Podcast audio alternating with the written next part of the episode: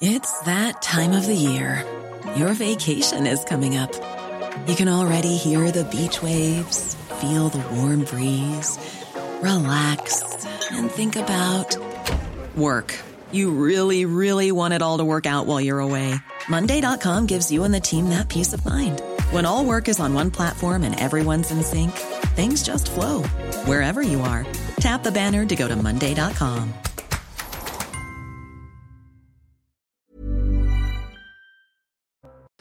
Bonjour à tous, bienvenue dans La Belle Équipe. Avant de commencer l'émission, je souhaitais revenir sur les propos de Jean-Claude Dacier tenus ce mardi 27 décembre sur ce plateau. Je faisais alors réagir mes invités autour d'un débat intitulé Violence des jeunes, comment dire stop? Après avoir échangé autour de la volonté de certains députés LR de responsabiliser les parents de mineurs mis en cause, le chroniqueur Jean-Claude Dacier a exprimé son opinion, je cite, mais les musulmans, ils s'en foutent de la République, ils ne savent même pas ce que le mot veut dire. Je souhaitais vous dire que ces propos n'engagent que lui et en aucun cas la chaîne ni la rédaction de CNews. Il est bientôt 13h, le Flash Info d'Audrey Berthaud. Bonjour Audrey. Bonjour Barbara, bonjour à tous. Beaucoup euh, de changements à partir euh, du 1er janvier. Les préservatifs gratuits pour tous les jeunes de moins de 26 ans, par exemple. Vous pouvez euh, désormais les obtenir au comptoir des pharmacies. Les préservatifs sont déjà remboursés par la sécurité sociale sur prescription d'un médecin ou d'une sage-femme depuis 2018. Un outil supplémentaire pour lutter contre le sida et les infections sexuellement transmissibles. L'inflation en France, le repas du Nouvel An va coûter cher. Outre l'énergie, le prix des aliments a lui aussi largement augmenté. Comptez 23% d'augmentation pour le foie gras ou encore 15% pour les huîtres. Pour bien manger ce week-end, les Français vont donc devoir mettre la main au porte-monnaie. Et puis la guerre en Ukraine, Kiev dit avoir abattu 54 des 69 missiles russes l'ayant visé, alors qu'un missile antiaérien ukrainien s'est écrasé au Bélarus. Le missile en provenance du territoire ukrainien est tombé dans la matinée sur le territoire. C'est une annonce du ministère de la Défense. Merci beaucoup Audrey. Prochain point avec l'information dans une demi-heure. Au sommaire de la belle équipe de ce 29 décembre, la France va-t-elle réimposer des tests Covid à l'entrée de son territoire? Plusieurs pays l'ont déjà décidé, conséquence de l'explosion des cas en Chine après la levée des restrictions là-bas. Du scotch pour empêcher le froid de passer à la jointure des fenêtres, ce n'est qu'un exemple de l'état de délabrement de certains bâtiments hospitaliers. Nous irons à Orsay, dans l'Essonne, où une panne a empêché un hôpital de se chauffer. Et si ce n'était pas un cas isolé, c'est en tout cas une autre facette du déclin de notre système de santé. Une facture d'électricité multipliée par 21. Voilà ce que vit un restaurateur de Gironde. Reportage dans cette émission. Nous reviendrons sur l'inflation qui touche tout le monde. Pour les ménages, c'est l'augmentation des prix de l'alimentation qui pose problème. Et puis bientôt celle du carburant, car les remises prennent fin dans trois jours. Nous verrons cela ensemble. Et pour débattre justement de ces sujets, nous accueillons aujourd'hui euh, Maître Dylan Slama. Bonjour. Bonjour. Vous êtes euh, avocat. À vos côtés, le fondateur du GIGN, Christian Proto. Bonjour. Bonjour. En face, euh, Philippe Bilger. Bonjour. Bonjour. Président de l'Institut de la Parole. Et Maître Sébastien Codesso. Bonjour à vous. Bonjour. Avocat, vous aussi. Alors, on évoque cette situation sanitaire en Chine hein, qui préoccupe de plus en plus la communauté internationale. Les hôpitaux chinois sont submergés par une explosion de cas depuis que Pékin a mis fin à sa politique stricte de zéro Covid. Elle avait jusque-là globalement permis de contenir l'épidémie. Il y a quelques jours, les autorités chinoises ont décidé de lever ces restrictions de voyage à l'étranger imposées aux ressortissants chinois. De nombreux pays ont décidé depuis de contrôler l'arrivée de ces touristes sur leur territoire. On voit ça avec Alexis Vallée. La Chine préoccupe au sein de la communauté internationale, notamment depuis la fin brutale de la politique du zéro Covid, alors que le pays connaît une explosion des cas. Son annonce a déclenché une ruée vers les vols internationaux et les prix des billets ont explosé. Première réaction, les États-Unis ont d'ores et déjà pris des mesures. Tous les voyageurs par avion âgés de 2 ans et plus venant de Chine devront faire un test pas plus de deux jours avant leur départ. Même dispositif en Asie, le Japon et Taïwan ont décidé de rétablir eux aussi un contrôle à l'arrivée de tous les touristes chinois. L'Europe se prépare également. L'Italie, fortement touchée en 2020 lors de la pandémie, a annoncé la mise en place de tests obligatoires. La France ne s'est pour le moment pas exprimée, même si Emmanuel Macron a demandé au gouvernement des mesures adaptées de protection des Français. Hier, le Centre de prévention de contrôle des maladies chinois a répertorié plus de 5000 nouvelles contaminations et 3 morts du Covid. Des chiffres probablement sous-estimés, car les malades n'ont plus besoin de se déclarer. Voilà, donc l'inquiétude vient aussi du fait que certains se disent voilà, l'épidémie est maintenant hors de contrôle et cette euh, prolifération du virus peut créer d'autres euh, d'autres virus. J'ai oublié le nom des variants, voilà. Du coup, faut-il fermer nos frontières, mettre cela main Oui, moi j'ai vraiment. Ou les contrôler J'ai vraiment l'impression de vivre un jour sans fin. Vous savez, ce film avec Bill Murray, où il revit la même journée tous les jours. Là, c'est un petit peu la même chose. Tous les six mois, tous les ans, on a à nouveau les yeux rivés vers la Chine en disant que euh, il y a une nouvelle épidémie, qu'il faut refermer les frontières. Et, euh, et, souvent, je remarque la même tendance qu'on a nous parfois en France euh, à se dire ah bah, le pays là-bas ne fait pas bien les choses. Euh, presque un peu avec une espèce de commisération, voire parfois de mépris. Je me rappelle, c'était très touchant euh, il y a trois ans lorsqu'on regardait la Chine et même plus près de nous l'Italie. On disait c'est terrible ce qu'ils font là-bas, leur gestion est catastrophique. Avant de faire, nous, avec deux semaines, trois semaines, quatre semaines de décalage, exactement la même chose. Donc je pense que ça appelle un petit peu à l'humilité et surtout à, une prise de conscience euh, plus rapide. Sur Proto? Oui, mais effectivement, on peut avoir ce regard, et je, vous suis tout à fait, mais là, là où je ne suis pas tout à fait d'accord, c'est qu'il faut savoir comment la Chine a traité son problème. Euh, on n'a pas beaucoup d'informations, hein. on pense savoir des choses. On en a au moins une. C'est cette espèce de masque sur le zéro Covid, mhm. qui est une aberration médicale. Zéro Covid, ça veut rien dire du tout. Et c'est pas en testant les gens qu'on les soigne. Et quand vous faites le bilan de ce qui est su sur la manière dont s'est effectuée la vaccination avec un vaccin dont on n'a pas prouvé l'efficacité, mhm. non seulement le, vaccin lui-même posait problème, et la preuve en est, c'est qu'il n'a pas été reconnu euh, comme étant un vaccin efficace par rapport à l'ARN, mais en pas reconnu par les autorités européennes. Euh, non, pas qu'européennes. Je pense que il n'a pas été validé en tout cas pour les Européens. Pas été validé au niveau mondial, puisque je crois que c'était un responsable chinois qui était à la tête euh, de cet organisme, dont on pensait qu'il allait pouvoir intervenir et qu'il n'a pas pu parce que on a changé l'organisation au dernier moment. Mais le problème, c'était, en supposant même que le vaccin n'ait pas toutes les qualités euh, que pouvaient avoir d'autres, ils n'ont vacciné qu'une certaine couche de la population. Et on est face à une population qui fait un milliard, un milliard deux, un milliard trois, ce qui fait que forcément, euh, à partir du moment où il n'y avait plus euh, la main mise sur, sur la pandémie, eh les chiffres ressortent, les vrais chiffres ressortent, et euh, un milliard de, personnes qui ne sont pas vaccinées, ça fait beaucoup de cas. Mmh la Chine était très critiquée aussi hein, pour maintenir sa politique euh, zéro Covid, y compris finalement par sa propre population qu'on a vu manifester il y a quelques semaines dans les rues. C'était assez inhabituel. Les autorités ont fini par céder à cette pression euh, populaire et finalement, elles le regrettent peut-être aujourd'hui ou en tout cas, elles se mettent dans une situation qui peut euh, avoir de graves conséquences. J'ai du mal à expliquer ce, revirement soudain de la Chine avec l'abandon total des mesures anti-Covid. Alors, mon, confrère a cité le film Un jour sans fin. Moi, plus trivialement, j'aurais cité Retour vers le futur.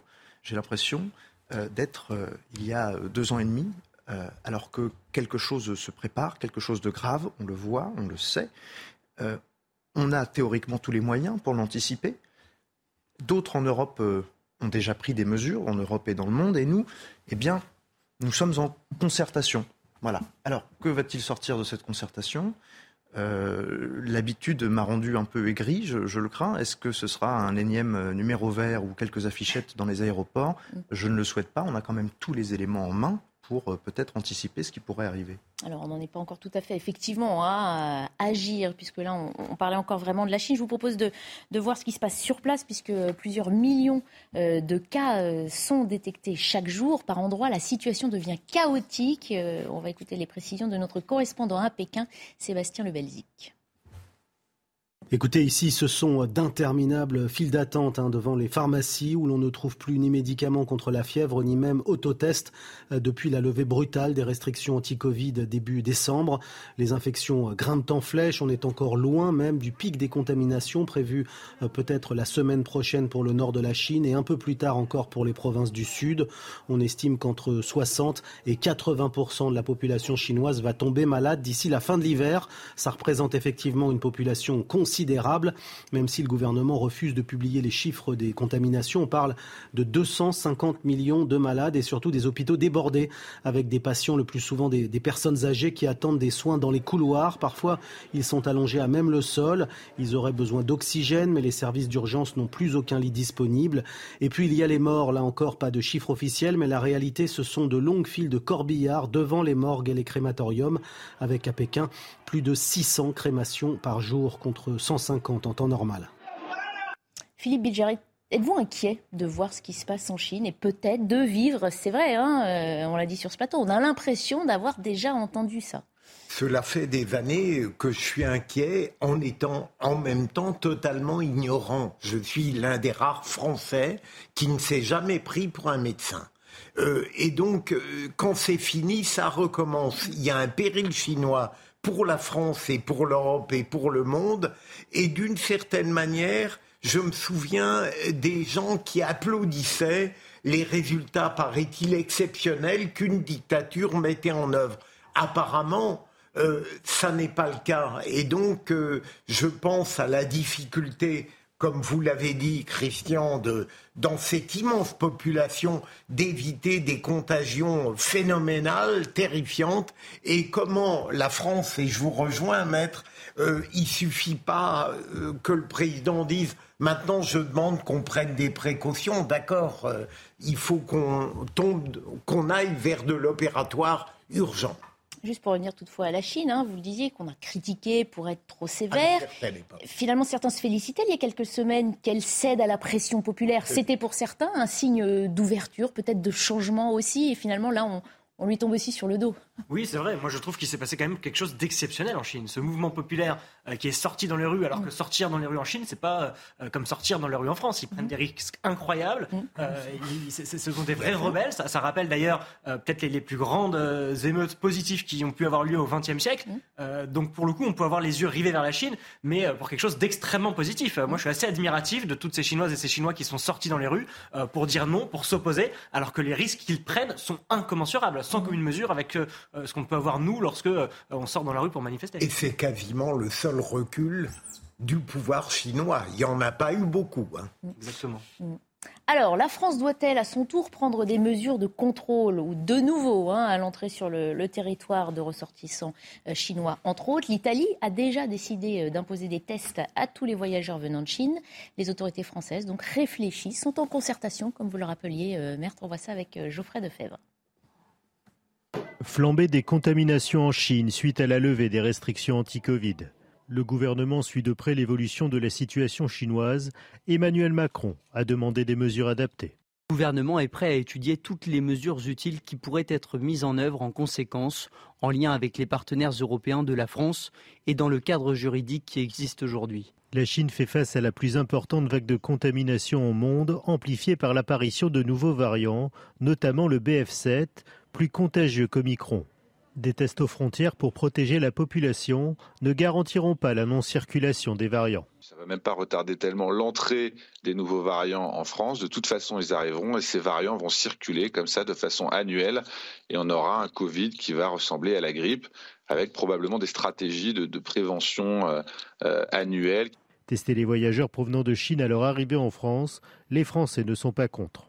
Euh, oui, bien sûr, hein. il faut les faire parce que s'il y a des positifs, ils vont contaminer tout le monde et ça va revenir à nouveau. Les personnes qui viennent de Chine, euh, qui soient testées avant leur départ et puis euh, à l'arrivée. Quoi. Si la situation effectivement est avérée, il faudrait effectivement instaurer des contrôles aux aéroports. Hier, l'Italie a rendu obligatoire les tests PCR pour les voyageurs arrivant de Chine. Voilà, alors ce qui est très intéressant, puisqu'on a l'impression de revivre quelque chose de déjà vu, c'est de se poser la question justement, a-t-on tiré tous les enseignements de cette crise qu'on a traversée? À l'époque, on s'en souvient, certains prenaient déjà la libre circulation du virus, Christian Poutot, afin de se constituer une immunité collective plus rapidement La question finalement se repose trois ans après. Oui, mais je pense que le, euh, professeur Blachier a bien expliqué la chose. C'est qu'on sait que les Covid varient, mmh. et donc ils vont toujours varier. Alors le problème, c'est que le, BF7, alors je suis d'accord, Philippe a tout à fait raison, on n'est pas médecin, mmh. mais à force de nous, nous en parler, on finit par s'intéresser au problème. Mmh. On s'est bien rendu compte qu'effectivement, Omicron, et c'est là où je suis pas tout à fait d'accord avec le propos qui est dit euh, dans, le, dans, le, dans le petit article là qui a été fait, le petit résumé, c'est que on nous disait déjà qu'Omicron était très contagieux, et il y, a, plus contagieux que contagieux. Donc, euh, je ne sais pas à quelle On nous disait aussi que le virus perdait en intensité, plus il se. oui, donc il était plus contagieux, mais il perdait, en, intensité. Donc, on peut considérer, à juste titre ou pas, je ne sais pas, mais que malgré tout, la politique qui a été mise en place sur la vaccination a conduit à ce qu'effectivement, mm. il y ait une certaine maîtrise de l'épidémie et surtout des variations qui amènent à ce que, sans arriver à l'immunité collective, on ait une sorte d'immunité. On le voit bien, puisque même au niveau des contaminations, semble-t-il, en France, à travers les chiffres, on a moins de contamination. Mm. Je voudrais revenir juste à cette levée euh, du zéro Covid dont on pense que c'est à l'origine de ce qui se passe. Moi, je ne crois pas. Si effectivement, politiquement, et je vous rejoins tout à fait, c'est quelque chose d'incroyable, voire d'exceptionnel dans ce pays où le mot liberté, euh, c'est plus un symbole ou un avenir lointain qu'autre chose, ils l'ont fait parce qu'ils n'avaient plus le choix. Euh, et de toute façon, la contamination, elle existait déjà. Mm. C'est pas en un jour que les gens, du jour au lendemain, parce qu'on leur mettait plus une baguette dans le nez, euh, pour pas dire autre chose, mm. que euh, tout d'un coup, ils n'étaient pas contagieux. Mm. Il y avait donc déjà un taux de contagion relativement important. Donc il y a une mesure qui est politique et derrière, il y a un problème sanitaire. Les deux ne vont pas ensemble. Maître Codesso, vous évoquiez tout à l'heure ces concertations. Hein. Donc voilà, on réfléchit en ce moment au sommet de l'État à réinstaurer euh, des tests ou pas. On précise que d'autres pays l'ont déjà fait. Ça, c'est aussi un argument qu'on nous a pas mal servi hein, ces trois dernières années. Nos voisins le font, alors faisons-le. Oui, alors euh, ça ne fonctionnera pas si on ne le fait pas tous ensemble. Mm. Ça, c'est quand même un point euh, important parce que euh, une personne qui part de Chine et qui veut aller, je ne sais pas, à Milan, ben, passera tout simplement par Paris ou ailleurs et puis contournera les restrictions s'il n'y en a pas. Il faut le faire sur les limites de Schengen. Voilà, c'est ça. Une fois qu'on la concertation, et je crois que c'est ce que dit le président de la République, elle doit être effectivement européenne, elle doit être rapide quand même. Parce qu'on mm. a déjà vécu cette situation. On a déjà vécu euh, ce, moment où, tout s'enflamme d'un coup. Bah, c'est là qu'on va voir si on a tiré euh, toutes les. Et puis c'est le retour aussi de l'éternelle question. Mm. Les frontières arrêtent-elles les virus? Mm. euh, Je crois d'expérience que, en tout cas il y a deux ans, la réponse était affirmative. oui, les frontières auraient pu arrêter, en tout cas ralentir la, propagation du virus. Aujourd'hui, il, y, a des paramètres qui ont changé. Aujourd'hui, je pense que les, immunités collectives ont évolué. Euh, les personnes sont vaccinées, donc on n'est pas évidemment dans la même situation qu'il y, a, qu'il y a deux ans. Je ne sais pas si les frontières arrêtent euh, le virus. Les tests euh, peuvent y aider, je pense. Mmh. Philippe Bilger, vous êtes pour l'instauration de ce dépistage ah aux frontières françaises ou à celles de Schengen? Bien sûr, tout ce qui est de nature à rassurer les populations, sans que ce terme soit condescendant, est nécessaire.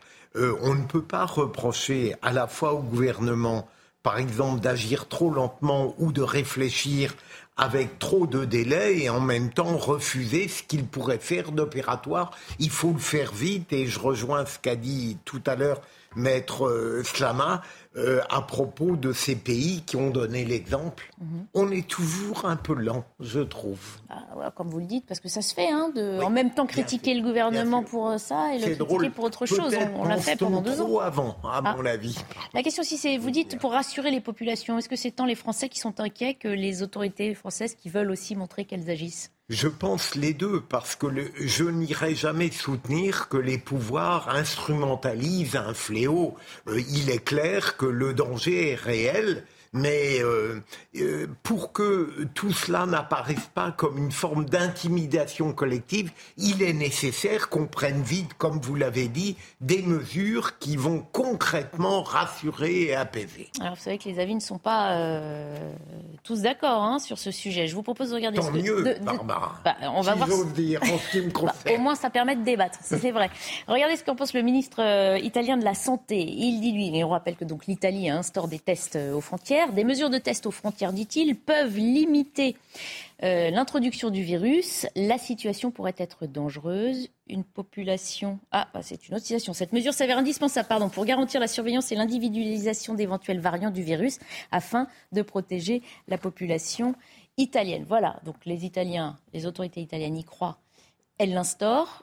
Je vous propose d'entendre quelqu'un d'autre sur le sujet. C'est l'immunologue Brigitte Autran. Elle appartient au COVAR, c'est le comité de veille et d'anticipation des risques sanitaires. Et elle ne pense pas qu'à ce stade, l'instauration des tests soit si utile. Le dépistage aux frontières n'a jamais empêché un virus de pénétrer dans les frontières. Et ceci n'a pas de sens si c'est décidé au niveau unique de la France. Il faut vraiment que ce soit une décision européenne.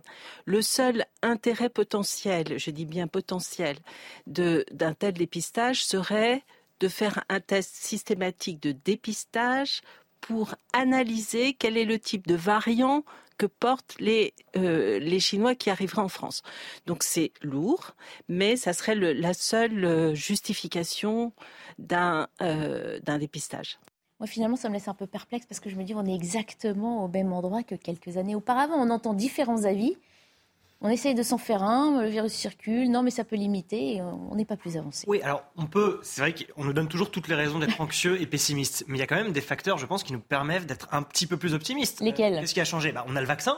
C'est quand même extraordinaire. Ça veut dire que euh, l'essentiel de la population, je crois, est soit vacciné, euh, soit euh, immunoprotégé. Ça, c'est la première chose. Et deuxièmement, nous connaissons tous mieux le virus. Il faut se rappeler quand même qu'il y a trois ans, on ne savait pas qui ça touchait. On ne savait pas si c'était les enfants, les jeunes, euh, les vieux, euh, euh, quels étaient les, les symptômes qui étaient euh, plus à risque ou non. Aujourd'hui, nous en savons quand même beaucoup. On sait mieux le soigner aussi. On sait mieux Le le prendre soigner en charge également, à l'hôpital. Mais surtout, euh, on est beaucoup moins inquiet. Ça veut dire que euh, je crois aussi que nous, les Français, on a un peu appris à, à vivre avec ce virus. Ça veut dire que les gestes barrières euh, qui n'étaient pas du tout instinctifs au début, hein, euh, aujourd'hui, ils font partie quand même de notre quotidien et on est habitué à moins serrer de main, euh, plus euh, faire des checks avec le poing. Euh, tout ça, c'est c'est des choses effectivement qui sont ténues, mais qui, je pense, nous permettent d'être moins anxieux. Et d'ailleurs, euh, il faut le dire, on en parle et on peut en parler, mais on est quand même globalement beaucoup moins anxieux euh, qu'il y a trois ans, euh, lorsque on s'enfermait tous. Euh, moi, je faisais partie de ceux qui parfois avaient désinfecté les courses après être rentrés du supermarché. Oui, mais à l'époque, On était très, effectivement, très alertés aussi. Mais- Et on était confinés, rappelons-le. Mais bien sûr, mais c'est pour te dire, c'est pour vous dire pardon que quand même on a on a changé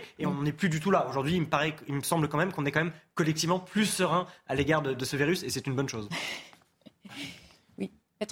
J'espère que euh, cette sérénité, je suis d'accord, qu'on est effectivement plus serein aujourd'hui. On veut tous l'être, que- hein, plutôt optimiste et serein. Mais ah oui, c'est ça que je voulais vous, vous préciser. On en- on- il y avait des sondages faits juste avant les fêtes, juste avant Noël notamment, qui montraient que les Français avouaient euh, bon, bah, qu'ils n'avaient pas l'intention de se faire tester ni avant Noël ni avant le jour de l'an, euh, ni même de porter un masque. Donc oui, on, On est plus serein serein. et en même temps, On est on presque est aussi un peu plus laxiste euh, si on emploie le vocabulaire des médecins. On est entré dans l'insouciance, ce qui est une belle chose aussi, l'insouciance. Mais euh, la question que je me pose, je pense au pire, euh, est-ce que nous pourrions survivre à un autre confinement? Économiquement, psychologiquement? Et donc, moi, je pense que non. Ça me paraît une évidence. Économiquement, on ne pourrait pas aujourd'hui, si jamais la situation venait à dégénérer, remettre euh, la France entière sous perfusion économique, parce que c'est ce qui s'est passé. On n'y arriverait pas. Le contexte aussi est différent. Euh, donc je crois, et je serais plus enclin, euh, moi, à ce qu'on choisisse des mesures d'anticipation peut-être un peu plus radicales. Radicales, Par des contrôles aux frontières, ce n'est pas Oui. si Ah, radical que ça. Hum. Voilà, mais en tout cas, un peu plus d'anticipation peut-être pour éviter une situation que nous ne pourrions pas assumer dans un avenir proche. Je me demande si, si on est plus serein ou si paradoxalement on n'est pas plus résigné. C'est-à-dire qu'on sait que quelque chose de mal est là, on tente d'y remédier, de pallier, mais on sait que ce sera extrêmement difficile de l'éradiquer. D'une certaine manière, ma comparaison est très choquante, c'est un peu comme la guerre en Ukraine. Mm. Au début, on est totalement indigné, et puis maintenant, elle fait partie de notre univers mental. Je me demande si c'est pas cette résignation qui est peut-être le plus dangereux dans notre état d'esprit. Et puis c'est vrai qu'on en a moins peur. Euh, je pense qu'on a tous beaucoup en tout cas d'entre nous ont déjà eu le Covid mmh. et euh, peut-être qu'on moi c'est mon cas et à la fin je me suis dit bon bah c'est pas si grave que ça j'en ai Parce eu que vous faites partie de ceux effectivement qui euh, c'est ce que je disais et c'est là que notre connaissance mmh. de la maladie est extrêmement intéressante on sait que si jamais on a des symptômes bah on va moins voir les grands-parents on mmh. fait plus attention mais le Covid l'avoir individuellement on pouvait en faire un drame au début lorsqu'on ne connaissait pas la maladie Aujourd'hui, on sait qu'on peut avoir le Covid et que ce n'est pas si grave que ça. Je ne sais pas si c'est de la résignation ou une forme de pragmatisme qui n'est pas forcément si inutile que ça. C'est un peu le propre de l'humanité aussi de, hein, de prendre sur soi pour euh, assurer sa propre survie aussi. J'ajoute, ça peut être grave, maître Slama. Rappelez-vous la mort de Linda de Souza. Hein. Non, mais ou de tant d'autres Français aussi. Hein, des personnes sont mortes du Covid. On a parlé d'elle actuellement. Euh, mais vous avez raison, peu à peu, quand on l'a eu, euh, on se dit qu'on a eu la chance d'avoir une forme relativement bénigne. Exactement. On sait qu'il y en a de plus grave et qu'on y a échappé. Exactement. Et on est normalement, effectivement, tous, peut-être pas à l'immunité collective, parce que c'est vrai qu'on n'en a plus parlé, mais en tout cas, plus protégés face à la, réapparition d'un variant. Ah ben, plus protégés, c'est pire que ça. Avant, on n'était pas protégés. Oui, c'est pour ça. Euh, il faut quand même se souvenir que par rapport, ne serait-ce qu'en faisant des comparaisons, même si comparaison n'est pas raison, la grippe euh, espagnole, mm. le nombre de gens qui ont été tués et ou euh, qui ont décédé de, de, cette grippe, et où déjà, déjà, le port du masque était l'alpha et l'oméga pour soigner les gens, alors qu'on ne savait pas la soigner. Et la grippe espagnole est partie, elle a fait presque 50 millions de morts. Euh, à l'époque, c'était presque naturel, et je suis d'accord avec Philippe, c'est qu'il y avait à ce moment-là, euh, c'est pas une résignation, mais on considérait qu'il y avait des maladies, que euh, bon, ben, les maladies, d'un coup, ça pouvait tuer. Là, on se retrouve dans une situation où, en plus, la science nous a permis, et merci à ceux qui n'y croient pas, au moins là, ils ont encore une explication, a permis, je pense, de monter le taux de protection et d'amener à cette euh, immunité collective en plus euh, plus rapidement qu'elle ne l'aurait pu se faire, je pense, normalement. Sans être un scientifique, c'est juste de l'observation. On va se quitter euh, quelques minutes et après la publicité, on évoquera l'état de certains établissements hospitaliers. Vous allez le voir, énormément délabrés. Un autre signe peut-être du déclin de notre système de santé. À tout de suite. Il est bientôt 13h30, l'heure de faire un point sur l'actualité avec euh, Audrey Berthaud et ses paillettes en cette fin d'année. Autre changement à partir du 1er janvier, la réduction des peines automatiques. Ce mécanisme offrait automatiquement aux détenus des réductions de peine, sauf mauvaise conduite. Désormais, c'est un juge d'application des peines qui pourra accorder des réductions aux détenus qui donnent des preuves suffisantes de bonne conduite ou qui manifestent des efforts sérieux de réinsertion. La Chine, de plus en plus isolée face au Covid, l'Italie, le Japon ou encore les États-Unis, de plus en plus de pays vont exiger des tests, voire des quarantaines aux voyageurs venant de Chine. L'explosion du nombre de cas de Covid en Chine suscite en effet l'inquiétude. Et puis en Israël, Benjamin Netanyahou, de retour au pouvoir, vainqueur des législatives du 1er novembre, il a présenté ce matin son équipe ministérielle aux députés. Il devrait par la suite obtenir la confiance du Parlement où il dispose de la majorité des sièges avec ses alliés.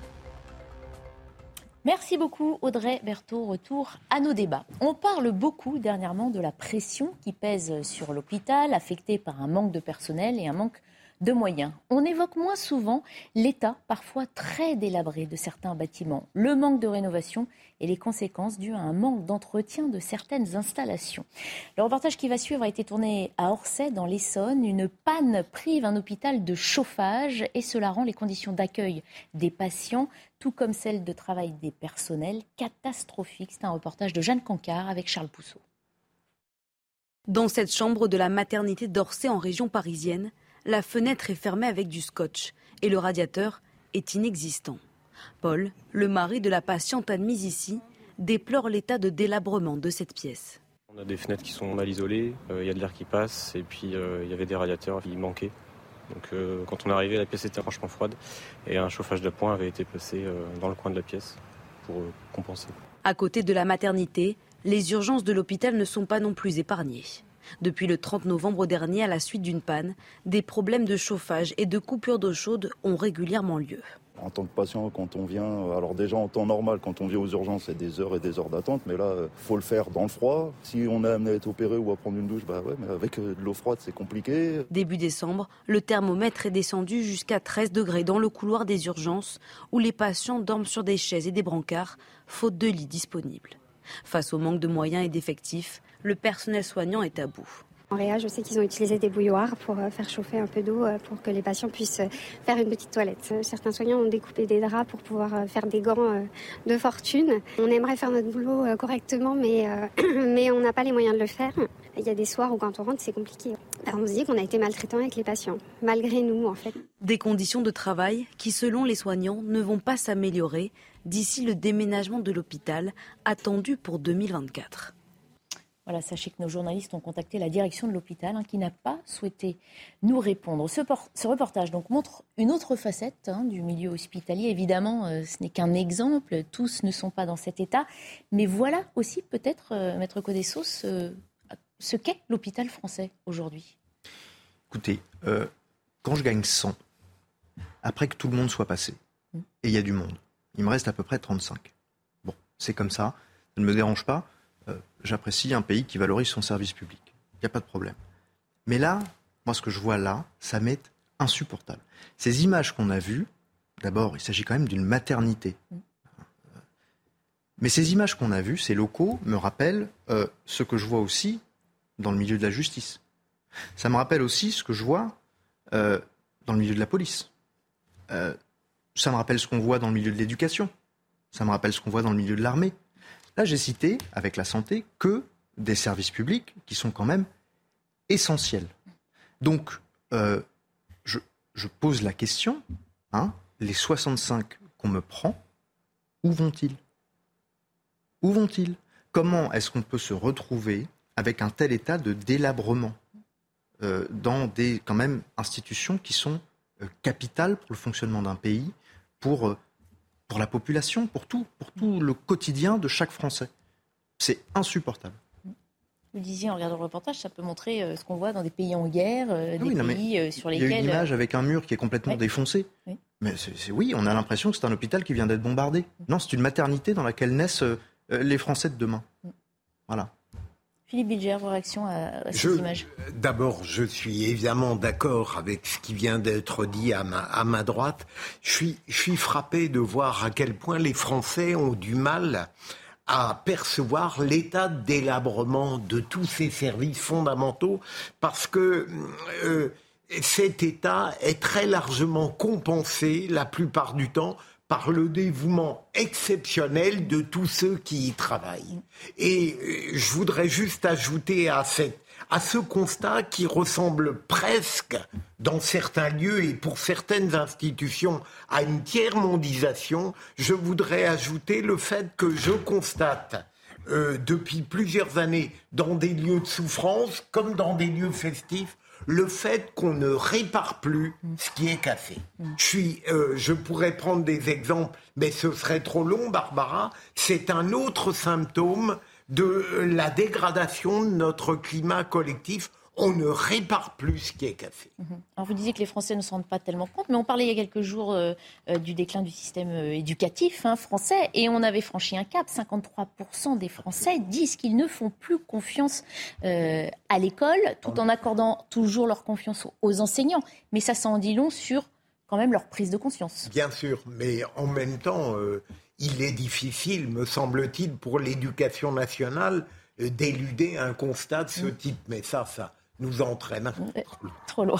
Maître Slama. Non, mais évidemment, on ne peut que être d'accord avec ce qui a été dit. Euh, moi, je me rappelle d'Emmanuel Macron, au plus fort de la crise Covid, qui avait dit cette phrase Rien ne sera plus jamais comme avant. On avait l'impression qu'on avait pris une grande gifle et que enfin, on avait compris qu'il fallait prendre soin de ces services publics et notamment de ces services publics hospitaliers. Euh, et tout le monde allait dans cette direction à ce moment. Et je me rappelle, il y a une personne qui a eu une espèce d'éclair de lucidité euh, dans cet optimisme généralisé pendant le premier confinement, c'est Michel Houellebecq, qui avait dit D'après moi, le monde d'après sera le même qu'aujourd'hui, en un peu pire. Et en fait, Michel Houellebecq avait raison. Euh, le monde d'après, c'est le même que celui d'avant en un peu pire. Euh, parce qu'on voit que ce qu'on dit là, euh, c'est valable, effectivement, vous l'avez dit, pour tous les services publics. Donc quand on a une situation comme ça, on dénonce, et c'est bien, mais je ne comprends pas qu'on n'entende pas plus le maire local, euh, peut-être le préfet, peut-être le député de la circonscription, tous ces individus qui sont concernés au plus près, pourquoi est-ce qu'ils ne s'expriment pas? Pourquoi est-ce qu'ils n'entendent pas faire parler d'eux? Et pourquoi est-ce qu'ils ne mettent pas ce sujet sur la place publique? Parce qu'il faut l'énoncer, et c'est indispensable, c'est la première étape. Mais derrière, il faut agir, parce que sinon, une actualité chasse l'autre. hier, c'est l'éducation, aujourd'hui, c'est l'hôpital, demain, on parlera d'une caserne de pompiers, mm. mais il faut qu'on puisse avancer et qu'enfin on commence à réparer tout ce qui est cassé dans notre pays. Euh, je rejoins ce qu'a dit mon confrère, le ministre de la Justice a dit euh, la justice est réparée, mais c'est la même chose. Euh, mm. Tout est fissuré. On va au tribunal de Bobigny, on voit l'eau qui tombe du plafond. Donc on peut faire les services publics les uns après les autres, tout se casse la figure. Mm. donc je pense qu'il faudrait qu'on entende un peu plus peut-être les élus locaux sur ces sujets qui sont concernés en première ligne et qui ont des vrais moyens, je pense, de faire pression auprès de l'Assemblée, auprès de leur ministre de tutelle, etc. Je pense qu'il faut vraiment passer à l'action. Il y a la dénonciation, il y a la pression. Après, est-ce qu'on a les moyens de réparer? C'est ça le on a toujours les moyens. Alors à ce moment-là, qu'on fasse une espèce d'audit, on sait qu'il y a de la gabegie financière, on sait qu'il y a de l'argent. Euh, je me rappelle d'un député qui, il y a quelques années, euh, tous les ans remettait un rapport sur euh, tous les dépenses publiques qui étaient absolument gâchées. Je, je, ne sais plus, j'ai plus le nom de ce député en tête, mais je trouve qu'il manque à la France. Et je trouve que on aurait besoin d'une personne, peut-être d'un ministre, peut-être d'un ministre dédié à la réduction des dépenses publiques, mais qu'on fasse enfin l'effort d'aller voir où est-ce qu'il y a du gâchis, parce que on le sait qu'il y a du gâchis. Et y compris dans les secteurs que, que, l'on connaît, euh, que ce soit la justice ou l'éducation. On sait que parfois il y a des enveloppes d'argent euh, qui sont destinées à des choses totalement euh, inutiles. et je pense que chacun dans son domaine devrait faire un effort là-dessus. Il y a tous les ans des causes nationales. J'ai vu que la cause du quinquennat était pour la deuxième fois la même que celle du premier quinquennat, la cause de l'égalité entre les hommes et les femmes, ce qui montre bien l'échec de, de, ce qui a été entrepris lors du premier. Mais je pense que Là, avec ce qui se passe sur les services publics, je pense qu'on euh, pourrait en faire euh, une vraie cause nationale. Tant, à mon avis, ça, regroupe en fait toutes les préoccupations euh, des Français dans l'ensemble des sphères. Juste une chose, Barbara, pardon de faire référence à un ministre. Le ministre de la Santé, il y a deux mois, si je cite correctement, avait dit l'univers de la santé est parfait et il a ajouté le lendemain, mais il faut tout refaire. Alors, je n'ai pas. Il a aussi dit récemment qu'il y avait une crise catastrophique au sein de l'hôpital. Mais rappelez-vous une phrase sur laquelle on n'a pas assez attiré mm. l'attention. Il disait que c'est bien. Alors, la logique voudrait qu'on ferme un établissement hein, comme celui qu'on a vu dans le reportage, euh, qu'on le ferme pour rénovation, sauf qu'évidemment, Christian Poutot, se priver en ce moment d'un hôpital, c'est impossible. Non, mais c'est pas possible. Mais je pense que sans vouloir essayer de défendre quiconque, euh, il, y a, il y avait pour cet hôpital, je crois, un autre hôpital qui, euh, qui va le remplacer mm. et qui serait prêt qu'en 2024, il me semble. Mm. Le problème, c'est que sûrement, il y a, ça a pris du retard et que les budgets alloués à la rénovation ne sont plus là, puisque peut-être euh, la mise à disposition devait être fin 2022, ce qui existe, les, qui peut expliquer sans donner une raison euh, intéressante sur l'état de délabrement, mm. ce qui explique par contre pourquoi il fallait un autre hôpital. Mm. Mais il n'empêche que, euh, mais continuer à accueillir des gens dans quelque chose qui n'est pas salubre, mm. Ou, du moins, c'est dangereux, on prend des risques, on crée de nouvelles situations problématiques. On, crée des, des, pathologies, on peut créer des pathologies supplémentaires au problème qui fait que vous y allez ce qui est quand même pas euh, souhaité. Donc, les malades auront à tenir jusqu'en 2024. Mais a priori, il semblerait. Et les bébés ne pas naître avant 2024, s'il vous plaît. Voilà. Je, me rappelle de ce maire, à un moment, il, voulait euh, alerter justement les, pouvoirs publics sur le fait qu'il euh, n'y avait plus de place dans son cimetière. Il avait fait passer un arrêté municipal. Nous n'avons plus de droit de mourir. il avait fait ça pour alerter. Plus le droit de mourir dans ma commune pendant toute cette année. Là, on a l'impression qu'il faudrait une autre loi pour dire ne tombez pas malade en 2023, veuillez attendre 2024. Alors, on me précise que le déménagement est prévu dans un an et demi. Ça laisse encore euh, le temps d'un autre hiver. Vous savez qu'on atteint des situations telles, c'est pour rebondir sur le fait qu'on ne répare pas ce qui est cassé. On atteint des situations telles où parfois ce sont les fonctionnaires eux-mêmes qui réparent eux-mêmes euh, sur leurs heures de travail et à leurs frais euh, les locaux dans lesquels ils travaillent. Je pense aux, fonctionnaires de police du commissariat de la Haie les Roses, où je sais qu'ils ont refait tout un étage eux-mêmes sur leur temps de travail et à leurs frais, les matériaux, le carrelage, etc. Ils ont dû le refaire eux-mêmes parce que ça n'arrivait pas. Ils ont acheté du matériel, des bureaux sur le bon coin. Voilà, euh, pour reprendre aussi la tiers-mondisation, voilà où on en est. Vous imaginez? Absolument, vous avez raison. J'ai constaté, pas seulement dans la justice, que les choses peuvent à peu près marcher lorsque les gens acceptent de sortir de leur statut et de faire des tâches qu'ils ne rincombent pas. C'est la République du Scotch. Absolument. On en est là. C'est une très belle formulation. Mais certains ne veulent pas. hein. Ils veulent rester enquistés En même dans temps, tâches quotidiennes. Oui, mais pour certains, euh, je reprends l'exemple des policiers, ça n'est pas non plus leur rôle. Un policier, ça n'est pas un carreleur. Euh, Bah, ils ont d'autres missions. censé- mais c'est vrai que si on, on appliquait ce que vous nous avez décrit au personnel soignant, il a Mais ils ont pas les à moyens. faire, et en a- fait. voilà, Euh, ils n'ont voilà, pas c'est le temps Il y a des, des professionnels. Mais finalement, tous ont une autre mission. Comme ça dans tous les commissariats. Un commissariat dans le 16e arrondissement que je ne citerai pas, mais que mon confrère connaît certainement. Moi, j'ai fait des entretiens avocat-client dans des toilettes désaffectées, avec encore l'odeur des canalisations, euh, enfin, et qui étaient exactement comme les images qu'on a vues. Vous voyez, c'est ça aujourd'hui le service public. Il faudrait quand même s'en rendre compte. Ça ne l'a pas conduit à dire la vérité. Je n'en dirai Si pas j'ose plus. Alors, sachez qu'ailleurs, les euh, coupures d'électricité sont parfois volontaires. Disons plutôt qu'on décide de ne pas alimenter certains équipements euh, pour faire des économies d'énergie. De nombreuses communes, vous l'avez, euh, vous l'avez sans doute constaté, ont ainsi décidé de se priver d'éclairage public la nuit. Une mesure qui a des effets puisque dans un communiqué, Enedis indique que la consommation en éclairage public a diminué de 20% en cette fin d'année. Petit bémol toutefois, vous allez le voir dans ce reportage de Quentin Gribel, dans des rues plongées dans la pénombre, eh bien, les piétons se sentent moins rassurés.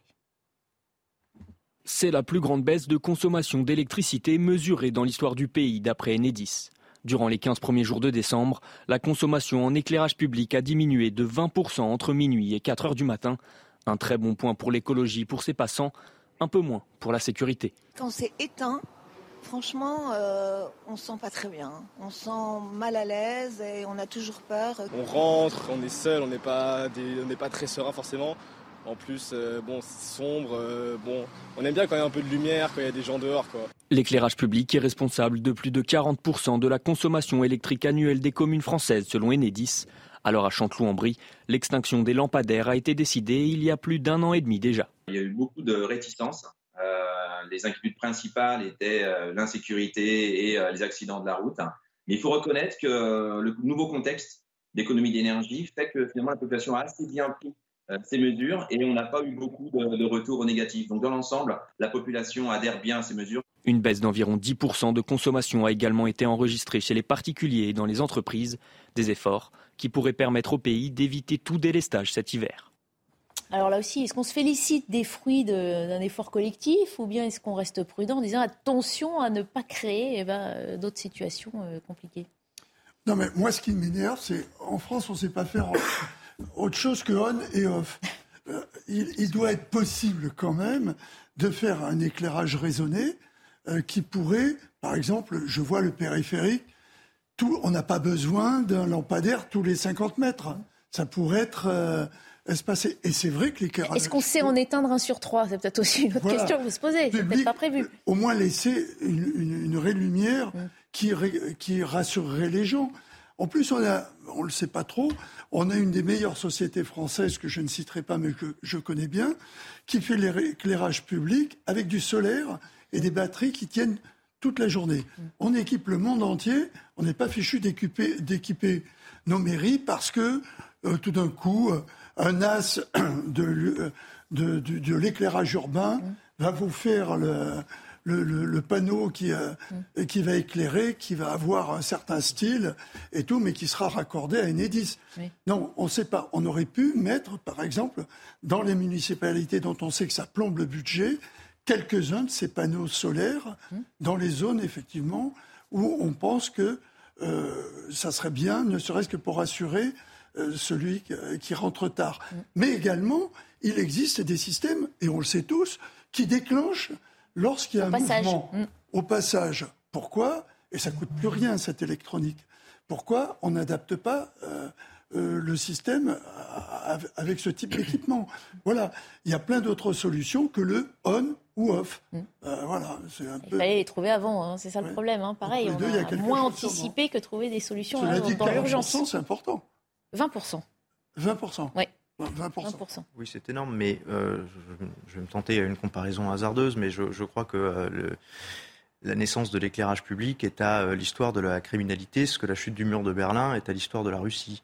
Euh, la criminalité, elle a baissé avec l'apparition de, l'éclairage public. Aujourd'hui, euh, revenir à ça, alors on va effectivement baisser de 20% la consommation énergétique. Je pense qu'on va quadrupler la consommation de ressources policières. Mm. C'est très dangereux. Mm. oui, on, ne peut pas se contenter d'appuyer sur un bouton on-off. Je suis d'accord, il faut arriver à une certaine modération, ne, pas rester dans le noir complet. On ne peut pas se, se gosser de résultats écologiques quand derrière il peut y avoir des conséquences dramatiques dans la société. On sait que certaines communes hein, euh, ont noté une recrudescence de cambriolage aussi, hein, ah dû à la pénombre, euh, qui laisse le champ euh, libre aux personnes malveillantes. Alors, il y, a un chiffre qui peut surprendre que j'ai appris récemment 80% des cambriolages ont lieu le jour. Oui, c'est vrai. Ça, peut surprendre, hein, mais l'essentiel des cambriolages. Quand les gens ne sont pas là, ont lieu le jour. Exactement, parce que la nuit, les, gens sont, chez eux. pour revenir sur, sur l'éclairage, moi je trouve que ce qui ajoute une dimension presque humiliante à ce qui se passe, c'est quand on voit toutes ces publicités. Euh, qui sont euh, dans l'espace public. Alors je sais qu'une loi est passée récemment pour essayer de contrôler euh, ça, mais quand on voit toutes ces publicités dans l'espace public qui nous agressent visuellement et qui eux parfois n'ont pas peur de clignoter, d'être rouge fluo, etc. et qui sont très lumineux et que les municipalités que nous sommes censés payer, eux sont obligés d'éteindre. Donc je trouve ça effectivement assez humiliant. Mais sinon, je suis totalement d'accord avec vous. je pense qu'il y a des mesures alternatives qui sont possibles. vous avez parlé de, choses en relation avec le solaire. Je sais que le fluorescent aux États-Unis marche très bien et ça consomme trois fois moins le fluorescent tout en éclairant euh, extrêmement bien. Euh, on pense aussi à autre chose. Euh, c'est très bien, pourquoi pas, de, de, faire un sur deux, mais il y a autre chose, c'est tous les éclairages de Noël. ça veut dire que c'est formidable Noël. Non, mais il y a certaines communes hein, qui euh, n'ont pas éclairé certains endroits. Oui, alors, pourquoi est-ce qu'on n'imagine pas une espèce euh, de péréquation et de solidarité à l'échelle, je ne sais pas, intercommunale, à l'échelle départementale, mm. euh, pour que justement il y ait peut-être un petit peu moins d'éclairage de Noël et un petit peu plus d'éclairage de nuit pour assurer la, sécurité des, des, concitoyens? Tout cela peut aussi s'organiser, je pense. Ce sont des pistes, effectivement. Mais je rejoins Christian, le grand problème français, c'est de la même manière que la nuance est difficile sur le plan intellectuel, elle est difficile sur le plan opératoire. C'est tout ou rien chez nous. Parce que parfois c'est difficile de trouver le juste milieu techniquement, alors qu'apparemment il y a mille ah, moyens. sur le solaire, on était il y a quelques années euh, des champions à la matière avant que finalement euh, ça parte. Euh, oui, hein, mais peut-être parce que c'est nouveau encore, qu'on est habitué à travailler avec des méthodes et des outils anciens et que l'invention n'est peut-être pas le propre de ceux qui nous dirigent ou qui ont des compétences techniques un peu limitées. Ou alors le système est trop lourd, hein, ce fameux euh, une feuille administrative qui ah, peut finalement s'appliquer parce que des bonnes idées des inventeurs, on en a plein non, en mais Barbara, si vous me lancez sur la dénonciation de l'absolu euh, cancer démocratique en France, c'est une évidence. Ou trop de décisionnaires, trop de validations bah, qui, ralentissent aussi l'aboutissement ah, des projets. C'est évident, toute bonne idée est brisée net mmh. par la bureaucratie mmh. qui est chargée de la mettre en œuvre. Et je pourrais continuer, c'est vrai dans tous les domaines. Mmh. Non, je croyais que vous vouliez rajouter quelque chose. Non, non, non, je pense qu'on a éclairé tout le monde.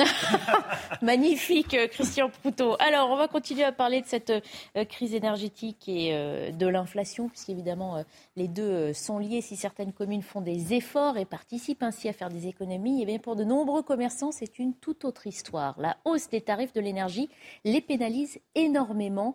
Reportage à Bourg-sur-Gironde, où un restaurant a vu sa facture d'électricité multipliée, écoutez bien, par 21. Le kilowattheure étant passé de 0,07 à 1,56 euros. Une situation qui aujourd'hui menace la survie de l'établissement pendant la période de l'hiver. Car si les dépenses d'électricité augmentent, le nombre de visiteurs, lui, diminue. Reportage de Jérôme Rampenou. Ce restaurant de Gironde, situé dans un lieu touristique, voit son activité tourner au ralenti l'hiver. Son propriétaire s'attendait à une augmentation sur sa facture d'électricité mais pas à ce point-là. On marche sur la tête. On a un prix de l'énergie, enfin de l'électricité, qui a augmenté de 2100%. C'est-à-dire qu'on est passé de 7 centimes du kilowattheure l'an dernier à la même époque à 1,56€ aujourd'hui. Euh, c'est à la limite du vol. Les tarifs sont bloqués. Impossible de renégocier avant l'année prochaine. à l'heure actuelle, on est bloqué jusqu'au mois de mars. Pourquoi jusqu'au mois de mars? Parce que là, nous sommes en heure d'hiver, en heure pleine d'hiver. À partir du mois de mars, le tarif, lui, repasse, je crois, à 25 centimes. Donc c'est beaucoup plus cher qu'avant mais 25 centimes, c'est supportable. En attendant, il faut faire des économies. Les lumières et le chauffage sont allumés au dernier moment. Heureusement, le restaurant possède un groupe électrogène de secours. Mais ce n'est pas une solution durable. Le groupe électrogène, c'est quoi? C'est du gasoil. Alors on le paye 1,20€ euh, du litre, mais surtout on pollue. Et puis on, quelque part, on marche complètement sur, euh, sur la tête. On dit qu'il faut faire euh, arrêter de polluer la planète. On a fait la COP 21 et là, bah, on paye l'électricité à un tarif exorbitant et on revient au groupe électrogène, pourquoi pas aux lampes à huile. En attendant le retour aux horaires d'été, il va falloir fermer l'établissement plus souvent dans la semaine et avoir recours à des demandes d'aide pour du chômage partiel. Voilà, on vient de l'entendre, autre absurdité, hein, devoir utiliser du fuel pour essayer de compenser. Donc on, rentre dans des, dans des incohérences qui, sont hyper choquantes. On a euh, parlé euh, du solaire, on a parlé de la nuance euh, intellectuelle, on a parlé de, des millefeuilles administratifs. Vous avez dit qu'en France, on avait des idées. En France, on n'a pas de pétrole, mais on a des idées, pour reprendre ce slogan célèbre. on n'avait pas aussi du nucléaire On l'a toujours. Oui. Un peu moins, mais on Un petit peu moins Comment est-il possible qu'on arrive à cette situation? Que s'est-il passé? Je veux bien entendre tous les arguments euh, écologistes et je veux bien aussi aller dans ce sens-là et, dans le sens de, la protection de, l'environnement. Mais n'avions-nous pas en France les ressources nécessaires pour nous préserver justement de ce type de crise calamiteuse euh, qui sont euh, effectivement dignes d'une tiers-mondisation permanente, voilà, qui ne s'arrête pas Comment a-t-on pu, avec les ressources technologiques que nous avons, en arriver là? Une fois qu'on a dit ça, effectivement, on n'a pas, les réponses. Et... Je, laisse la question en suspens parce que je n'ai pas la réponse, évidemment, que j'ai une petite idée quand même, avec euh, le travail d'un certain nombre de gouvernements successifs. Euh, mais je, suis, moi, abasourdi quand je vois euh, ce pauvre restaurateur. Bah, on avait parlé il y a quelques semaines des boulangers, maintenant les restaurateurs. C'est sûr que la liste des victimes de cette crise énergétique, elle risque de s'allonger maintenant. Oui, bien sûr. Et surtout que la fin du quoi qu'il en coûte a ah, bah été rappelée par Bruno. On en parlera un peu plus longuement d'ailleurs après la pub. Hein. Mais sur, le nucléaire, on a, on a quelques réponses. Euh, la faute à qui hein C'est ah bah. Emmanuel Macron, Elisabeth Borne d'ailleurs, qui avant d'être Première ministre avait été euh, un peu leader sur ce sujet de la baisse euh, du nucléaire, exactement. et puis il faut se rappeler, avoir un petit peu de mémoire. Moi je me rappelle d'Olivier Véran qui cet été nous a dit nous sommes au pic de l'inflation. Il a dit ça au mois d'août, avant de se reprendre et de dire non, non, ce n'est pas un pic, c'est un plateau. Ça me fait penser, moi, à ce qu'on a vécu, le scénario, la saga de l'inversion de la courbe du chômage pendant tout le quinquennat Hollande. Ça veut dire qu'on a des hommes politiques qui espèrent, euh, en disant des choses, changer le réel. Mais euh, ça ne change absolument pas. Ça ne change absolument pas. Et sur l'inflation, la, dernière chose que, je voudrais dire, c'est que euh, la raison d'être de l'Union européenne, nous dit-on depuis 30 ans, 40 ans, son cheval de bataille, c'est la lutte contre l'inflation. Et on n'ose prendre aucune mesure protectionniste, aucune mesure pour renforcer la souveraineté de notre pays, parce que l'Union européenne nous dit non, non, non, ça va créer de l'inflation. Or, on voit qu'on obéit, qu'on est docile, qu'on est, à mon avis, un petit peu les idiots de l'Union européenne, voire même du monde, euh, sur ces mesures-là, et, que l'inflation, on l'a quand même. Mm. Euh, donc il serait peut-être temps de revoir un petit peu le, logiciel. Et comme elle est toujours là, cette euh, inflation, qu'elle risque de perdurer hein, l'année prochaine, et eh bien on continuera d'en parler dans quelques minutes. À tout de suite. Bienvenue si vous nous rejoignez sur CNews, deuxième partie de la belle équipe. Dans un instant, nous reprenons nos débats. On fait d'abord un point sur l'essentiel de l'actualité avec Adrien Spiteri. L'épidémie de grippe inquiète de 178 000 cas ont été recensés en une semaine selon Santé publique France. Près de 20 000 passages aux urgences ont été enregistrés. Le nombre d'hospitalisations a bondi de 75% En plus de la grippe, le Covid-19 et la bronchiolite engorgent les établissements de santé. Le SMIC va augmenter à compter du 1er janvier 2023. Il atteindra 1353 euros net par mois, soit une hausse de 24 euros. Une revalorisation automatique qui prend en compte l'inflation. Elle vise à protéger le pouvoir d'achat des plus modestes. Et puis au moins 19 morts dans un incendie au Cambodge. Le feu s'est déclaré dans un hôtel casino à la frontière avec la Thaïlande. Les causes de l'incendie sont pour le moment inconnues. Les autorités cambodgiennes craignent que le bilan s'alourdisse. Nous avons été rejoints en plateau par euh, Florian Tardif. Bonjour Florian, Bonjour. journaliste au service politique de la rédaction. Et nous avons un invité connecté également, Pascal Delima. Bonjour à vous. Vous êtes euh, chef économiste euh, chez CGI. On continue de discuter de cette inflation hein, qui impacte, on l'a vu dans le reportage juste avant, les commerçants. Première question, Pascal Delima, enfin première question, plutôt observation de, votre part. C'est vrai qu'on disait que après les boulangers, les restaurateurs et tout un tas d'autres commerçants, la liste de ces gens impactés par cette crise énergétique risque malheureusement de s'allonger encore un peu plus, même en 2023. Oui, bien sûr, hein, l'inflation de toute façon touche tout le monde et en particulier les entreprises, leurs coûts de production, les coûts de production liés aux matières premières, liés à l'énergie, et puis d'autres secteurs comme la restauration les coûts de production liés à l'inflation des salaires est aussi extrêmement importante du fait de la pénurie de main-d'œuvre. Donc on a deux facteurs pour effectivement voir cette liste s'allonger et se, je dirais même s'aggraver pour certains secteurs d'activité, en particulier la restauration, mais aussi d'autres. Voilà. Qu'est-ce qui, selon vous, pourrait permettre d'inverser cette tendance? Là, on a bien compris que c'est un sujet global, très complexe. Il y a plein de facteurs. Là, vous parliez à l'instant de la hausse du SMIC, mais c'est un élément qui peut permettre aussi de soulager les ménages, la hausse du SMIC, en tout cas ceux qui, qui, sont rémunérés à hauteur du SMIC, bien évidemment. Euh, mais il y a plein de choses. Il y a la politique publique de baisse des taux, il y a les réformes structurelles sur le marché du travail pour aller chercher les métiers de demain et plus de salaire. Et puis, il y a les petites mesures très, très localisées. La question de la, du prolongement des ristournes euh, pétrole, par exemple, je crois que ça va être, j'en suis même sûr, terminé au 1er janvier. Donc, euh, il faut trouver des, alternatives à cela, sur ces ristournes-là. Est-ce qu'il faut les prolonger ou pas? Je pense que certainement que oui. Euh, et puis, il y, il y a plein d'autres mesures au cas par cas, au secteur par secteur. Alors, vous allez rester euh, avec nous. On a évoqué les commerçants. On sait que pour les ménages, hein, c'est le prix euh, des euh, aliments, la grande consommation hein, qui est inquiétante. Et il continue d'augmenter pour 70% d'entre eux. Et la nouvelle année qui va bientôt commencer n'augure rien de réjouissant en la matière. On écoute les précisions chiffrées de notre journaliste économique Lomi Guyot. En novembre, les prix des produits alimentaires de grande consommation ont augmenté de 10,25% selon les relevés de l'Institut Nielsen IQ. C'est plus que l'inflation générale mesurée par l'INSEE qui était de 6,2% sur un an en novembre. Tout rayon confondu, 7 produits sur 10 ont vu leur prix augmenter de plus de 10% entre janvier et novembre 2022, toujours selon Nielsen. Il y a d'abord toutes les viandes du rayon surgelé dont les prix ont augmenté de près de 30%. C'est du jamais vu. Les pâtes, elles, ont pris plus de 20%, tout comme l'huile. Pour le beurre, la margarine et la crème fraîche, c'est plus 17,6%. Les œufs, plus 16,2%. Et la liste continue. Légumes en conserve, plus 15,5%. Pains industriels, plus 15%. Foie gras en conserve, plus 14,6%. Plats cuisinés surgelés, plus 16,6%. Et enfin le riz, avec plus 14,2%. Et ces hausses ne sont pas prêtes de s'arrêter. Pour les surgelés, les pains industriels et les plats préparés, par exemple, pas d'amélioration à attendre tant que les prix de l'énergie resteront élevés, car ces produits nécessitent de la transformation. Pour les œufs, ça pourrait s'arranger si la grippe aviaire recule.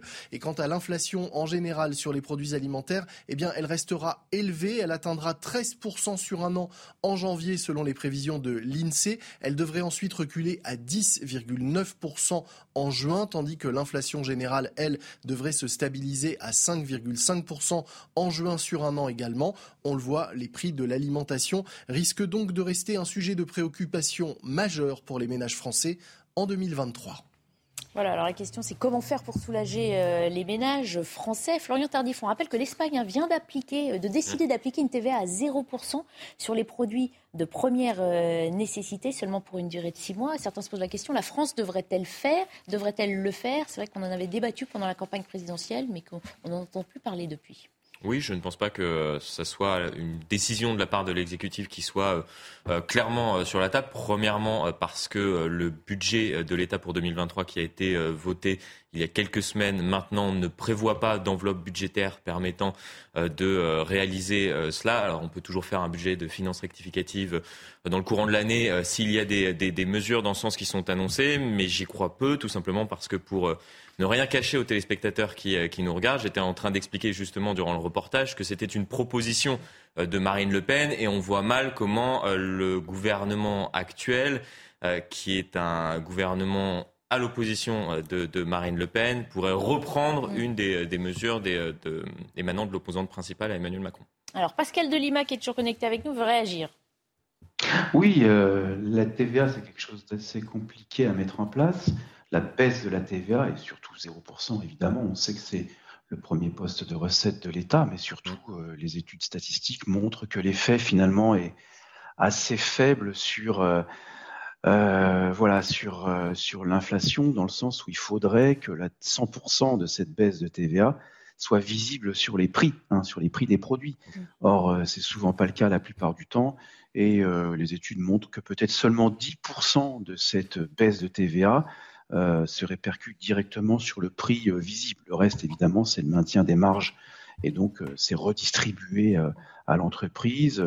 Voire même euh, les, les salariés. Donc l'effet n'est pas évident. C'est pour ça que euh, on préfère généralement proposer le chèque alimentaire, si c'est la question de l'alimentaire qui est concernée, ce qui est le cas ici, où là, effectivement, c'est une mesure non seulement ciblée, mais en plus beaucoup moins chère et qui peut évidemment se terminer euh, d'un jour ou l'autre si la situation s'améliore, ce qui n'est pas le cas de la TVA qui est est réversible, euh, du moins en théorie et même en pratique d'ailleurs. Mhm. Alors, le chéquier hein, euh, du gouvernement, Florian Tardif, il a beaucoup Oui. servi hein, ces derniers mois. et- On en revient d'ailleurs à la politique du euh, Ouais, du ouais. chéquier avec euh, Il y en a peut-être plus beaucoup dans le talon. les- Malheureusement, oui, il n'y a plus beaucoup de caisses et ça fait longtemps maintenant qu'on qu'on en parle. Dans...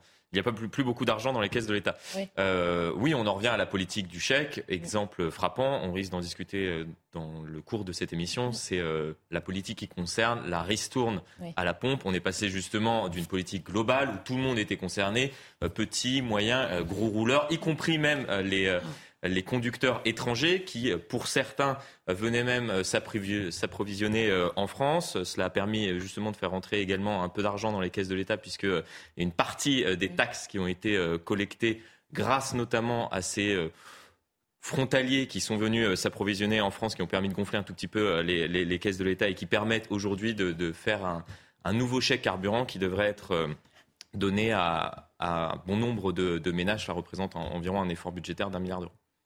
Alors, réaction euh, autour du plateau euh, par rapport à, à l'inflation hein, des prix à la consommation euh, qui impacte, alors pour le coup, le plus lourdement les portefeuilles des ménages français. Philippe Bilger. Je Qu'est-ce qu'on peut faire pour les Je aider constate, Barbara, que Pascal de Lima confirme ce que j'ai entendu hier sur le même plateau, où au fond, cette mesure espagnole était techniquement très critiquée. Euh, moi, je ne sais pas ce que va prévoir le gouvernement à partir du moment où il refuse de poursuivre le quoi qu'il en coûte pour euh, lutter contre l'inflation, mais il est certainement très conscient des ravages que ça va opérer dans euh, certaines entreprises et pour certains artisans. On parlait de résignation tout à l'heure. Ça veut dire qu'il faut dire aux Français, euh, courbez euh, les chines, faites Ah, mais le dos rond, et puis en, attendant des jours meilleurs Un pouvoir ne peut pas se permettre de dire ça, il faut au moins qu'il donne l'illusion de l'action. Chère Barbara. Voilà, on rentre dans la politique politicienne. Maître Codesso. Euh, ce qui se passe en Espagne euh, peut paraître bien au premier abord comme ça. Euh, ça n'en reste pas moins en, en réalité une mesure qui est provisoire, euh, qui est isolée, euh, bon, euh, qui je pense aura un effet qui sera euh, assez relatif. Euh, Trop je- démagogique, c'est ce que vous dis- sous-entendez Non, non, je ne parle pas forcément de démagogie. Moi, ce qui me dérange, c'est le côté isolé de la mesure. Euh, L'inflation, ce n'est pas forcément la hausse des prix. C'est la baisse de valeur de la monnaie, euh, l'inflation. Or là, la monnaie, elle est commune à tous les pays européens. Et on le voit dans tous les pays européens, euh, l'inflation fait des ravages. Pourquoi? Bah, Parce que l'euro étant commun à tous ces pays, euh, a moins de valeur, et donc tous les pays de la zone euro en souffrent. Et donc, plutôt que des mesures isolées, comme on le voit en Espagne, peut-être aussi qu'on devrait s'interroger sur euh, eh les positions de l'Europe, euh, les positions euh, des, pays européens face au reste du monde, face même à l'intérieur même du marché européen. Vous savez, l'inflation, elle, fait suite aussi, parmi d'autres facteurs, à ce qui s'est passé avec la guerre en Ukraine, avec la position de l'Europe sur l'énergie vis-à-vis de la Russie, sur le problème qu'on a vis-à-vis de la Russie. Euh, vous savez, l'euro euh, finalement a, baissé tellement euh, en valeur qu'il est passé sous le, dollar, ce qui était historique. hein, je ne me souviens plus exactement quand c'était, mais donc tout ça, ce- cette baisse d'attractivité de la zone euro aussi, je crois, est ce qui provoque cette inflation.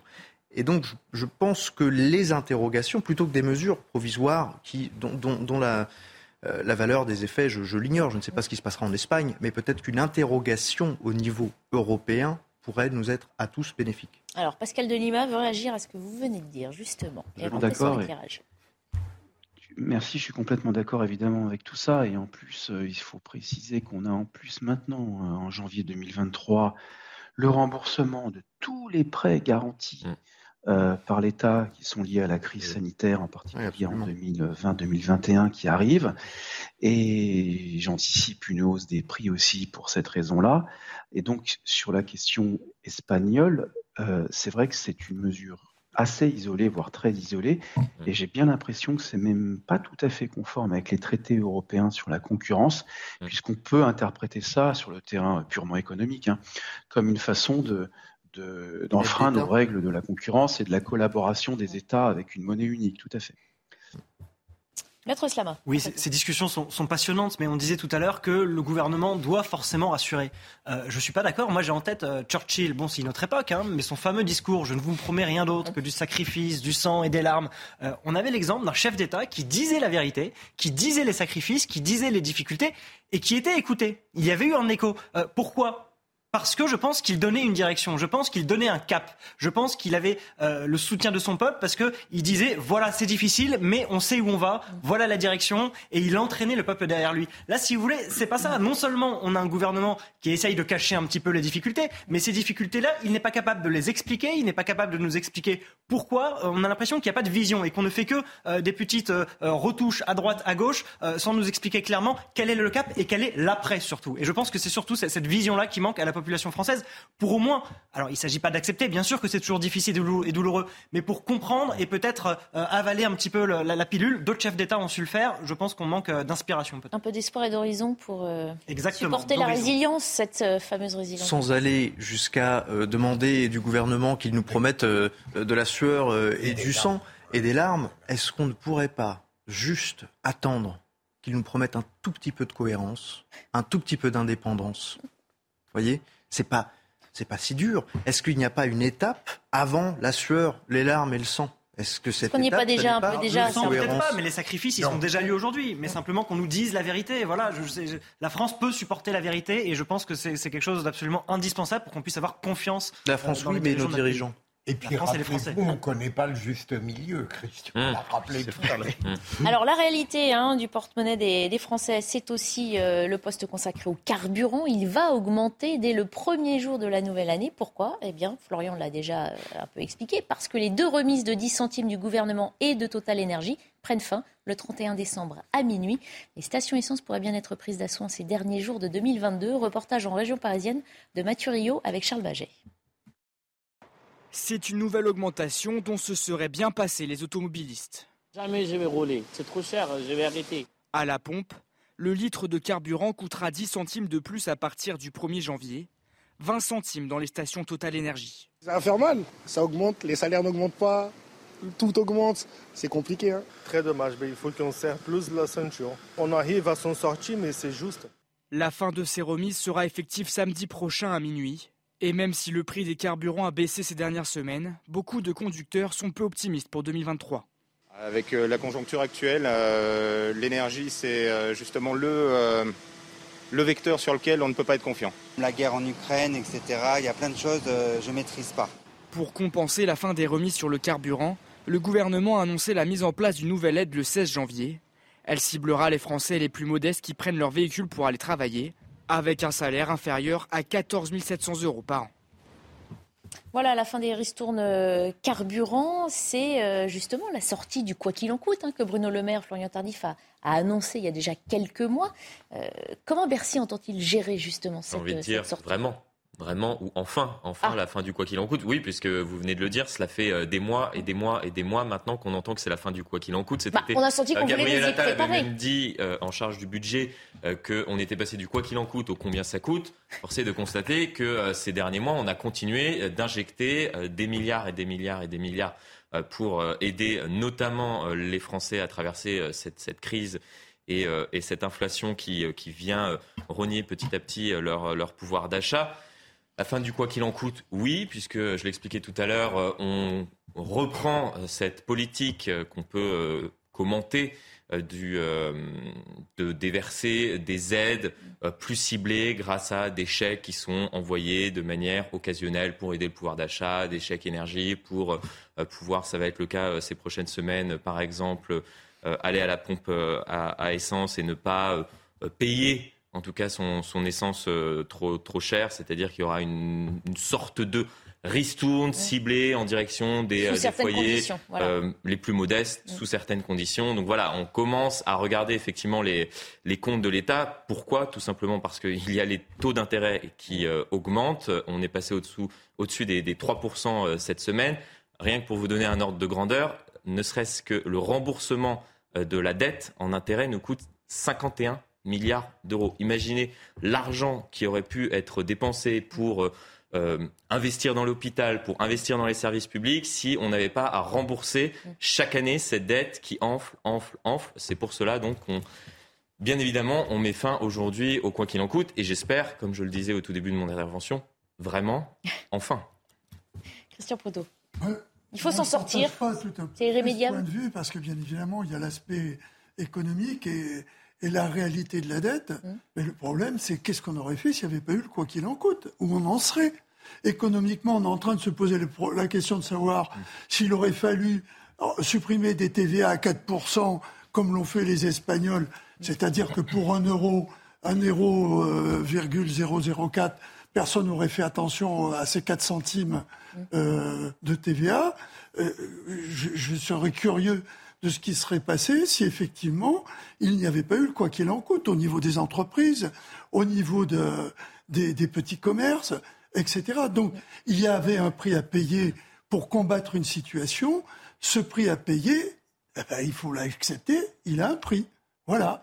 Non, mais il y a une différence entre le quoi qu'il en coûte, et on a très bien compris quand l'économie était à l'arrêt, qu'on puisse aider les entreprises qui étaient les premières impactées. Et, bien évidemment, euh, c'était euh, salvateur et ça a permis notamment à l'économie française de repartir assez rapidement. Mais continuer sur un quoi qu'il en coûte, où on aide les ménages, y compris euh, des ménages avec un, revenu assez élevé, à, par exemple, se fournir en bois, en bûchette. Enfin, on, finit par donner, je, suis désolé de le dire, mais, mais des chèques, on est presque dans l'assistanat, effectivement on s'est habitué à ce que l'extraordinaire, et nous étions dans une période extraordinaire, devienne l'ordinaire. Et à un moment donné, il faut dire, ben voilà, nous sommes euh, sortis de cette période extraordinaire, nous sommes en train d'en sortir, il va falloir revenir à, une gestion ordinaire, entre guillemets, de, de, notre économie. Et malheureusement, même si on souhaite tous recevoir l'argent, on souhaite tous recevoir des aides, bien évidemment, ces aides ne sont jamais assez élevées Bien évidemment, si vous faites un, vox pop, euh, comme on, comme on les appelle ici euh, dans, dans la rue, pour savoir si euh, vous estimez que le gouvernement n'en fait pas assez, vous, vous souhaiteriez plus d'aide, bien évidemment que les Français vont dire oui, on souhaiterait avoir plus d'aide, mais à un moment, il faut aussi être réaliste et malheureusement, on ne peut pas se permettre. On risque l'addiction. Voilà. Pascal Delima, ça veut dire que le chef de l'État avait raison de nous prévenir que l'abondance s'était terminée euh, l'abondance, alors c'est un indicateur évidemment quantitatif, l'abondance. On peut aussi faire moins et mieux, et donc faire de plus de qualitatif avec un peu moins, ou avec pareil. euh, et, et c'est pas de refus, pourquoi pas À la limite, euh, je pense que c'est pas un problème quantitatif, mais plus un problème de repenser un petit peu nos, nos comportements euh, sur, sur, sur, la question du gaspillage. Bon, je ferme la parenthèse, mais en tout cas, pour la dette, c'est vrai qu'on est bien embêté aussi parce qu'on avait longtemps enseigné euh, mm. à nos étudiants que, lorsqu'on avait des taux de croissance euh, supérieurs aux taux d'intérêt, euh, que forcément le service de la dette allait se résorber, etc. Ben, en fait, on s'aperçoit que c'est n'est pas du tout le cas et que non mm. seulement aujourd'hui le taux d'intérêt de toute façon est supérieur au taux de croissance, mais même si on retire au taux d'intérêt nominal le taux d'inflation, ce qui logiquement, mécaniquement devrait faire fondre la dette, ça marche plus du tout non plus parce qu'il n'y a pas du tout de croissance. Et donc quand il n'y a pas du tout de croissance, il y a un moment donné, et c'est là où j'en viens au fait que certes, il faut aider les populations de façon ponctuelle quand on est dans une situation exceptionnelle, mais il y a aussi l'individuel, l'individu lui-même, sa volonté de s'en sortir, sa volonté d'avoir une vision sur le long terme. Les entreprises doivent avoir une vision sur le long terme. Qu'est-ce qu'on consomme comme type d'énergie dans 5, 10 ans?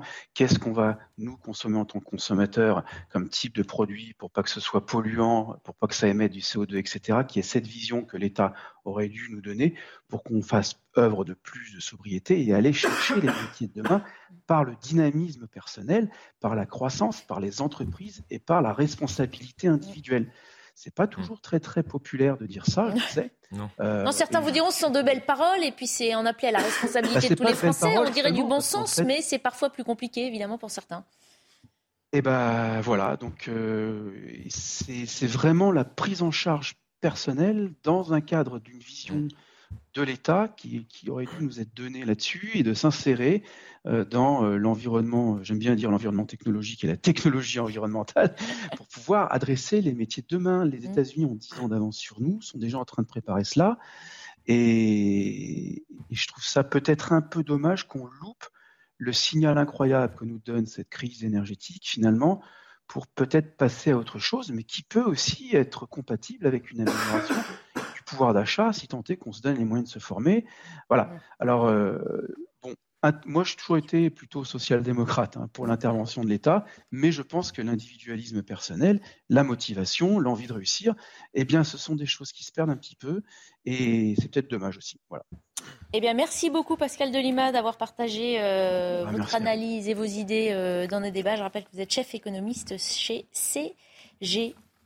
Quoi qu'il en soit, à quelques jours du réveillon du Nouvel An, eh bien, les prix de nombreux produits alimentaires qu'on aime acheter pour les fêtes et pour les repas de fin d'année eh augmentent. Pour faire face à cette augmentation des prix, certains doivent changer leurs habitudes. C'est un reportage de Nicolas Vinclair avec Aminata Dem. Pour ce réveillon du Nouvel An, vous devrez certainement débourser plus d'argent. En effet, les produits alimentaires habituellement achetés pour les fêtes ont vu leur prix augmenter. Les toasts de 25%, le foie gras de 23%, les huîtres de 15% ou encore le champagne de 6%. Mais alors, comment les Français s'adaptent-ils à cette hausse des prix? Il y a des choses que j'achetais avant et il y a des choses maintenant que j'achète plus. Tout ce qui commandait les champagne, foie gras, etc., cette année, euh, malheureusement, je ne peux pas acheter. On n'a pas besoin euh, de foie gras impérativement, on n'a pas besoin de, de truffes, de, de champignons à un prix épouvantable. On peut faire des choses très bonnes. L'inflation force donc les Français à adapter leurs dépenses, un changement remarqué par ces commerçants font particulièrement attention à la dépense, ils regardent les prix, ils se renseignent, savoir euh, s'ils prennent tant de, tant de produits, ça va faire combien, euh, pour combien de personnes il en faut combien. Ils font très attention par rapport aux autres années. Ah, le pouvoir d'achat euh, est forcément réduit avec, avec le prix de l'électricité qui a augmenté et tout ça, donc ils font beaucoup plus attention et puis ils essaient de consommer peut-être un peu moins mais de meilleure qualité. D'après les derniers chiffres de l'INSEE, les prix de l'alimentation ont augmenté de 12% sur un an. Voilà, des fêtes donc euh, un peu entachées par cette crise économique. Il va falloir se contenter bah, du réconfort hein, des retrouvailles familiales ou, amicales, Philippe Belger. Oui, mais je suis persuadé que beaucoup de Français, dans l'arbitrage à faire entre la réduction de leurs dépenses et le caractère festif à maintenir, iront, je l'espère, vers le second point. Mm. Parce qu'on nous annonce en permanence une austérité qui, heureusement, euh, dans la ponctualité des fêtes ne se traduit pas forcément, même s'il faudrait peut-être être plus économe que je ne le suis en général. À supposer que je fasse les C'est de toute façon un signal important, effectivement, hein, du bon sens que chacun doit s'appliquer. C'est un appel à faire un peu plus attention à, ce qu'on dépense et ce à quoi on a, dont on a vraiment besoin. Oui, mais bien évidemment, tout, euh, on sait très bien que les produits en particulier euh, que l'on voudrait pour fêter. Mmh. Euh, sont chers. Mais euh, l'événement fait que les gens vont quand même, je pense. Comme en vacances, on va quand même au restaurant pour faire plaisir. Parce que euh, sinon, on s'enferme chez, toi, chez soi et on pleure. Hein. Donc, et on ferme les portes. On a déjà fait ça il y a deux ans. voilà. Alors, on a déjà eu ça avec l'enfermement du, du, du, Covid. Donc, je pense que effectivement, on sait que ça sera plus cher. Et quand on tant les reportages que vous faites, les gens sont plutôt positifs, je trouve, malgré tout. Ou oui, moi je suis, je suis pas complètement d'accord avec euh, l'analyse qui a été faite. Moi, je suis pas sûr que euh, la réussite d'une soirée soit indexée à l'argent qu'on a dépensé euh, pour cette soirée. C'est sûr, non, bien sûr. vous l'avez dit, vous l'avez dit tout à l'heure. ce qui compte, c'est de se retrouver, c'est d'être avec des individus qu'on aime. C'est pas ce que j'ai dit. Non, non, je dis pas que c'est ce que vous avez dit. Il est évident que si vous étiez là, la soirée aurait un prix considérable. Ah bah écoutez, vous pouvez toujours m'inviter pour le réveillon. non, mais voilà, moi je pense que bien sûr que c'est important de, de, se faire plaisir, mais c'est pas forcément l'essentiel. Je pense que l'essentiel est ailleurs et il est dans les dans les relations humaines. Euh, qu'il faut chérir. C'est peut-être un peu, j'enfonce peut-être des portes ouvertes. Hein. Non, mais on a besoin mais, un peu de ce réconfort-là aussi. Je trouve que voilà, c'est pas forcément ce qui est dans l'assiette euh, qui, est le plus important. Bien sûr. Maître Codesso, un dernier mot sur le. J'apprécie ce discours magnifique qui est digne de mon confrère. Vraiment, je suis entièrement d'accord avec. Euh, je pense, j'espère que les ménages français ont anticipé cette période de fête mm. qui, est, qui, est évidemment éminemment importante pour, pour chacun. Et donc, j'espère que pour ceux qui auront pu anticiper, ils auront les fêtes à la hauteur de ce qu'ils espèrent et de ces deux dernières années qui ont été très difficiles pour tout le monde. Et on va souhaiter de bonnes fêtes à Florian Tardif qui va quitter ce plateau. Merci pour votre éclairage, Florian. Et nous, on va poursuivre l'émission euh, juste après quelques minutes de publicité. À tout de suite. Il est 14h30, on fait le point sur l'info avec Adrien Spiteri avant de reprendre nos discussions en plateau. Les préservatifs gratuits dans les pharmacies pour les moins de 26 ans. La mesure entre en vigueur à compter du 1er janvier 2023. Elle vise à lutter contre les diverses infections sexuellement transmissibles chez les jeunes. Il s'agira d'un remboursement à 100% par la sécurité sociale. Les repas du Nouvel An en hausse, conséquence de l'augmentation du prix des aliments. Dans les restaurants, la note pourrait être salée cette année. Les coquilles Saint-Jacques ont augmenté de 8,1% en un an, 10,7% pour le saumon fumé et jusqu'à 44% pour le foie gras. Et puis un missile anti-aérien ukrainien s'est écrasé en Biélorussie, c'est ce qu'affirment les autorités du pays. Il serait tombé dans la matinée près de la ville d'Ivana dans l'oblast de Brest sans faire de victimes. Il s'agit du premier premier incident de ce type rapporté par Minsk depuis le début de la guerre en Ukraine. Allez, avant qu'on évoque ensemble hein, les faits marquants de l'année 2022, selon vous, je voulais euh, qu'on s'arrête sur un nouvel acte de vandalisme vraisemblablement lié à un mouvement d'écologistes radicaux. Deux canons à neige situés sur le domaine skiable de la station Léger ont été dégradés durant la nuit de Noël, l'un tagué, l'autre euh, câble sectionné. Un acte qui a choqué car euh, sur ce domaine, la direction se dit être soucieuse de l'environnement. Une enquête a d'ailleurs été ouverte. Régine Delfour. Pas de ski sans neige. C'est le message tagué en rouge sur un canon à neige de la station de ski léger en Haute-Savoie. Sur un autre enneigeur, les câbles ont été sectionnés. Ces actes de vandalisme se sont produits dans la nuit du 24 au 25 décembre. Un geste incompréhensible pour la direction du domaine skiable. On ne perturbe pas le cycle de l'eau, on en prélève et puis après la fonte des neiges, il est, reversé sur le, bassin versant. Donc voilà, c'est quelque chose qui est plutôt... Euh, neutre euh, au niveau euh, environnemental, d'autant plus que nous, au GER, on a 100% de notre électricité euh, qui est, qui est d'origine verte. Le montant du préjudice s'élève à plusieurs milliers d'euros. Et avec le redout, les canons à neige ne peuvent pas fonctionner. C'est problématique tant de remettre ça tout en marche. voilà, si on a des fenêtres de froid, on ne va pas pouvoir produire. Et là, ça met en péril l'économie de la station en, en elle-même, puisqu'il y a tout le monde qui vide de, l'économie du ski, euh, que ce soit les hôteliers, les restaurateurs, et puis nous aussi, nos saisonniers. Il y a 240 saisonniers qui travaillent sur le domaine skiable. Si pour l'heure ces actes n'ont pas été revendiqués, le logo dessiné sur le canon à neige rappelle celui du mouvement Extinction Rebellion. Une plainte a été déposée et une enquête est ouverte. Philippe Bilger, on entend la station se sent complètement injustement traitée. Elle dit faire des efforts en matière d'écologie. Je vais avoir d'autant moins de mal, Barbara, à être bref, que cet événement, euh, non, heureusement non violent d'une certaine manière, s'ajoute à une série d'absurdités qui ont été inscrites parfois abusivement sous le pavillon écologique qui mérite mieux que ça. Mhm. Maître Codesso. Euh, des tags, un câble sectionné, donc qu'on est un petit peu loin de, la notion de d'éco-terrorisme, euh, ou alors euh, en version euh, éco-plus, et en plus un manque de connaissance totale de l'objet qu'ils attaquent, puisqu'il est neutre écologiquement, donc éco-plus avec option culotte courte. Enfin, c'est vraiment assez calamiteux de, voir ça, à l'image de beaucoup de choses qu'on voit malheureusement ces derniers temps. Christian Proto on, on, le voit, dès que au départ une idée euh, respectable de se dire qu'on a une planète qu'il faut protéger, qui, à travers l'excès de certains, conduit à, l'imbécilité euh, au centuple, avec des gens qui, tout d'un coup, sont capables de faire n'importe quoi. Et quand je dis n'importe quoi, c'est bien n'importe quoi. Et là, c'est privé de gens de leur travail, c'est privé des gens également d'un loisir qui est respectable, et on voit tout ce qui sous-tend ces idées euh, qui sont plus proches de la décroissance que de tourner vers un avenir où on pourrait le faire d'une manière raisonnée sans violence, mhm. parce que c'est une forme de violence. Mhm. On a du mal à trouver en France un moyen de protester sans que certains individus en pénalisent d'autres, finalement. C'est vrai, et c'est vrai que je trouve qu'on a collectivement une espèce d'indulgence quand même à l'égard de, ces actes, ce qui est frappant. Il y a 240 saisonniers quand même qui vont être touchés, impactés, mhm. euh, peut-être financièrement directement. Euh, je ne vais pas ouvrir ni même fermer tout de suite euh, le débat sur la qualification ou pas d'écoterrorisme, mais on a eu beaucoup cette interrogation sur la tuerie kurde qui a eu lieu, contre des Kurdes qui a eu lieu il n'y a pas longtemps. Et la définition, ça a été beaucoup rappelé, je le redis, c'est une volonté dans une entreprise individuelle ou collective de troubler gravement l'ordre public. Est-ce qu'il n'y a pas, dans ce qui se passe, dans ceux qui posent leurs mains sur le bitume pour arrêter la circulation, une volonté de troubler l'ordre public? Mm. Voilà, encore une fois, on ne va pas ouvrir le débat maintenant, mais je pense qu'on peut légitimement s'interroger quand même. Mm. Alors il nous reste 10 petites minutes, puisque la fin de l'année approche, on va se retourner ensemble sur 2022. Euh, Messieurs, qu'avez-vous retenu de l'année qui se termine? Quel événement vous a le plus marqué? Je pose la question en premier à Christian Proto.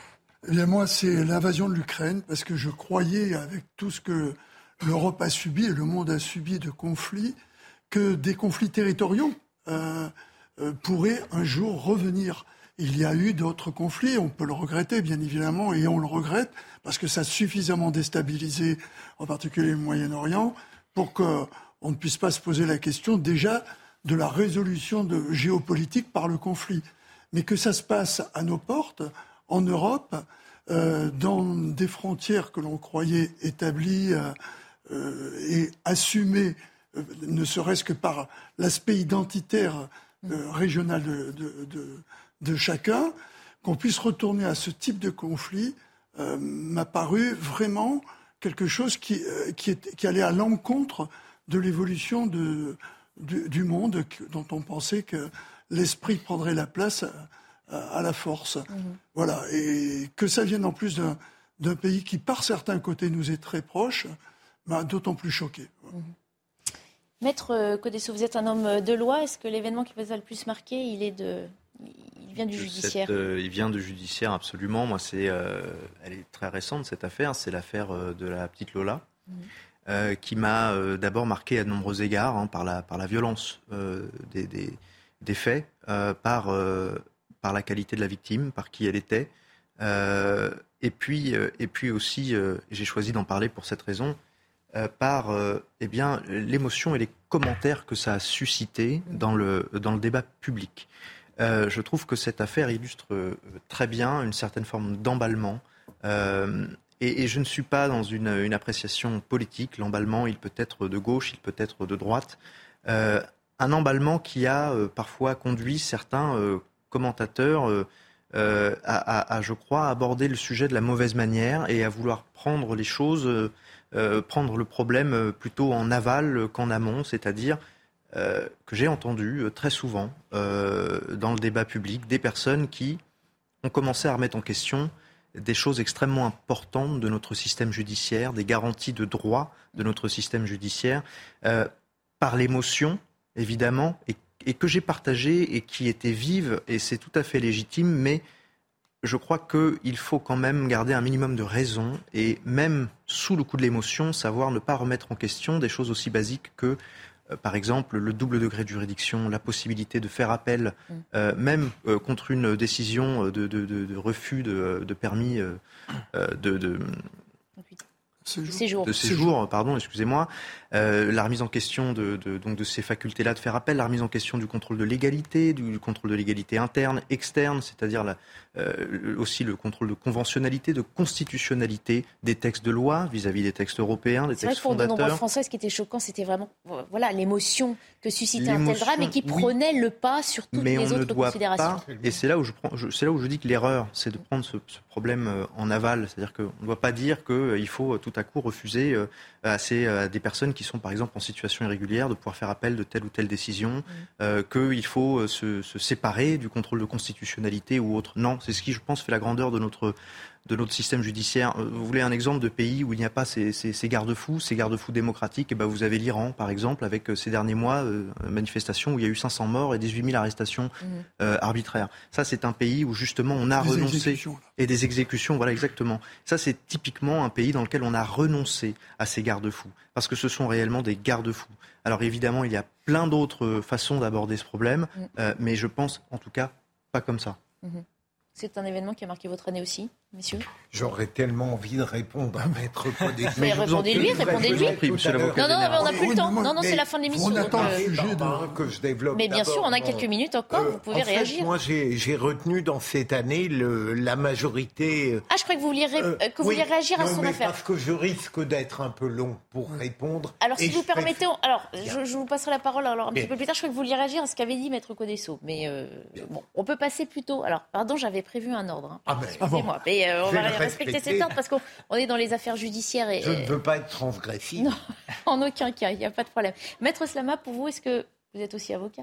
Est-ce que c'est aussi Tout à fait. euh, une affaire qui vous Tout à fait. Pour moi, c'est l'affaire El Aeri. Vous vous rappelez, l'affaire El Aeri, c'est cet homme qui, 20 ans après avoir été condamné, Oui. a finalement été innocenté.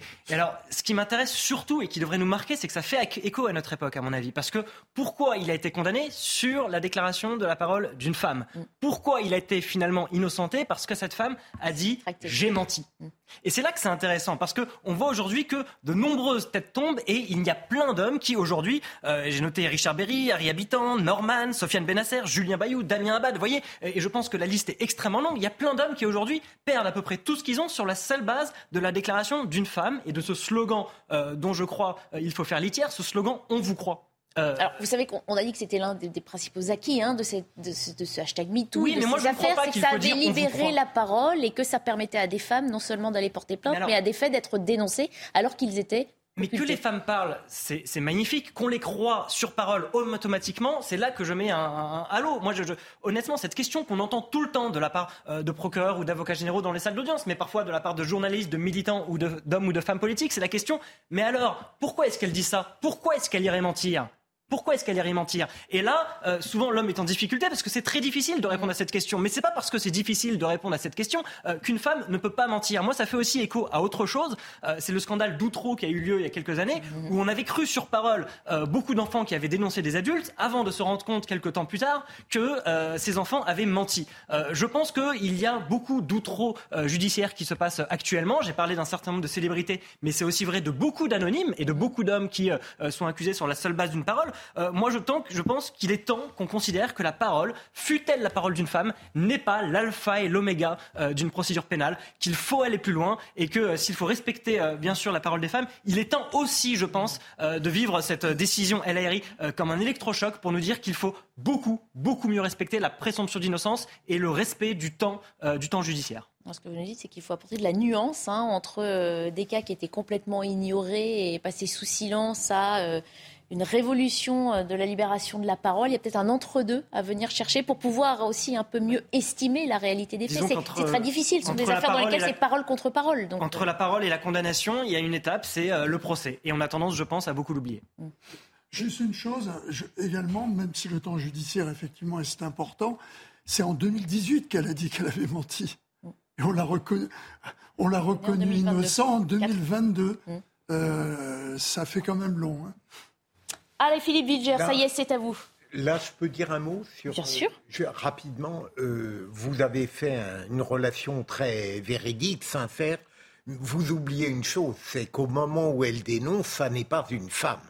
C'est une petite fille, une jeune fille à la psychologie très fragile. Ça ne l'exonère en rien. Dont les experts ont dit que sa parole était crédible. Voilà, ça ne Dont les l'exonère experts en ont dit rien. que la parole était Mais, crédible. euh, en ce qui me concerne, j'ai retenu dans, dans cette année euh, la majorité relative, relative qui, est, qui a été subie d'une certaine manière par le pouvoir présidentiel et j'en espérais véritablement une forte avancée démocratique. Et je constate, me semble-t-il, qu'à l'Assemblée nationale, les espérances qu'on formulait n'ont pas été satisfaites, que nous avons débouché sur un usage constitutionnellement légitime, mais euh, abusif du 49.3. Et troisième élément, euh, vers un pouvoir présidentiel qui semble avoir perdu le nord à cause de cette majorité relative. Voilà, c'est les éléments qui m'ont paru. Il y en a d'autres, Barbara, Ah, vous avez évoqué tout à l'heure. Kylian Mbappé, Ah. mais alors là, j'aurais parlé une demi-heure. Ah, C'est vrai que tous ces, tous ces euh, classements, ces palmarès sont aussi faussés par la, Faut la- la- le fait que certains événements nous paraissent déjà très loin. Est-ce qu'on se souvient de ce qui passait en janvier? Non. Et qu'effectivement, la Coupe du Monde et Kylian Mbappé, effectivement, étant très récent, retient notre attention. Mais c'est vrai que c'est difficile de l'oublier sur l'année l'année 2022. Il y en avait peut-être d'autres d'ailleurs, des événements qui vous ont Oui, moi ce qui m'a aussi beaucoup marqué, euh, j'en parlais, c'est effectivement le prix Nobel de Annie Arnaud. Ah oui, Euh, de moi, je trouve que c'est- quelque chose euh, de, de formidable qui s'est passé. Pourquoi c'est formidable? D'abord, un peu cocorico, parce que c'est un Français, une Française Mhm. euh, qui a eu ce prix, et c'est quelque chose de formidable pour le rayonnement culturel de la France. Et ce qui est formidable, c'est surtout, d'après moi, ce qui a eu lieu derrière. Ça veut dire qu'on a vu. euh, Parce que c'est une de personnalité tribunes. très controversée. Mais je trouve ça formidable qu'une personnalité littéraire soit controversée et qu'en France, on ait par tribune interposée des hommes politiques, des intellectuels, euh, des journalistes, des journalistes euh, qui s'interpellent pour dire je ne suis pas d'accord, ça aurait dû être Welbeck. Euh, je trouve ça formidable et ça dit beaucoup de la vivacité euh, de notre pays sur le plan littéraire où la littérature n'est jamais que de la littérature. Euh, ça, ça fait écho aussi euh, au prix Nobel de littérature entre Sartre et Camus. Euh, là, on a aussi un- autre duo, euh, effectivement, Welbeck ou Annie Ernaux. Et je trouve que ça dit beaucoup de choses de notre époque. Et euh, je trouve ça assez- formidable tous ces débats. Moi, je suis plutôt euh, d'obédience Welbeckienne, mais euh, ça ne m'empêche pas de- de- de- de- d'être très Si ça avait été. Welbeck, les débats auraient été très agités aussi. Hein. Mais c'est magnifique. Vive le débat et vive Ah, la littérature. Ah bah ça, vous êtes sur le plateau de CNews, on peut pas dire autrement, vive le débat. C'est vrai, la littérature aussi et les débats en général. Merci beaucoup d'avoir participé à l'émission, merci à vous de nous avoir suivis, à suivre 120 minutes info présentées par Elodie Huchard. N'oubliez pas, toutes nos émissions sont disponibles sur notre site cnews.fr. Retrouvez tous nos programmes et plus sur cnews.fr.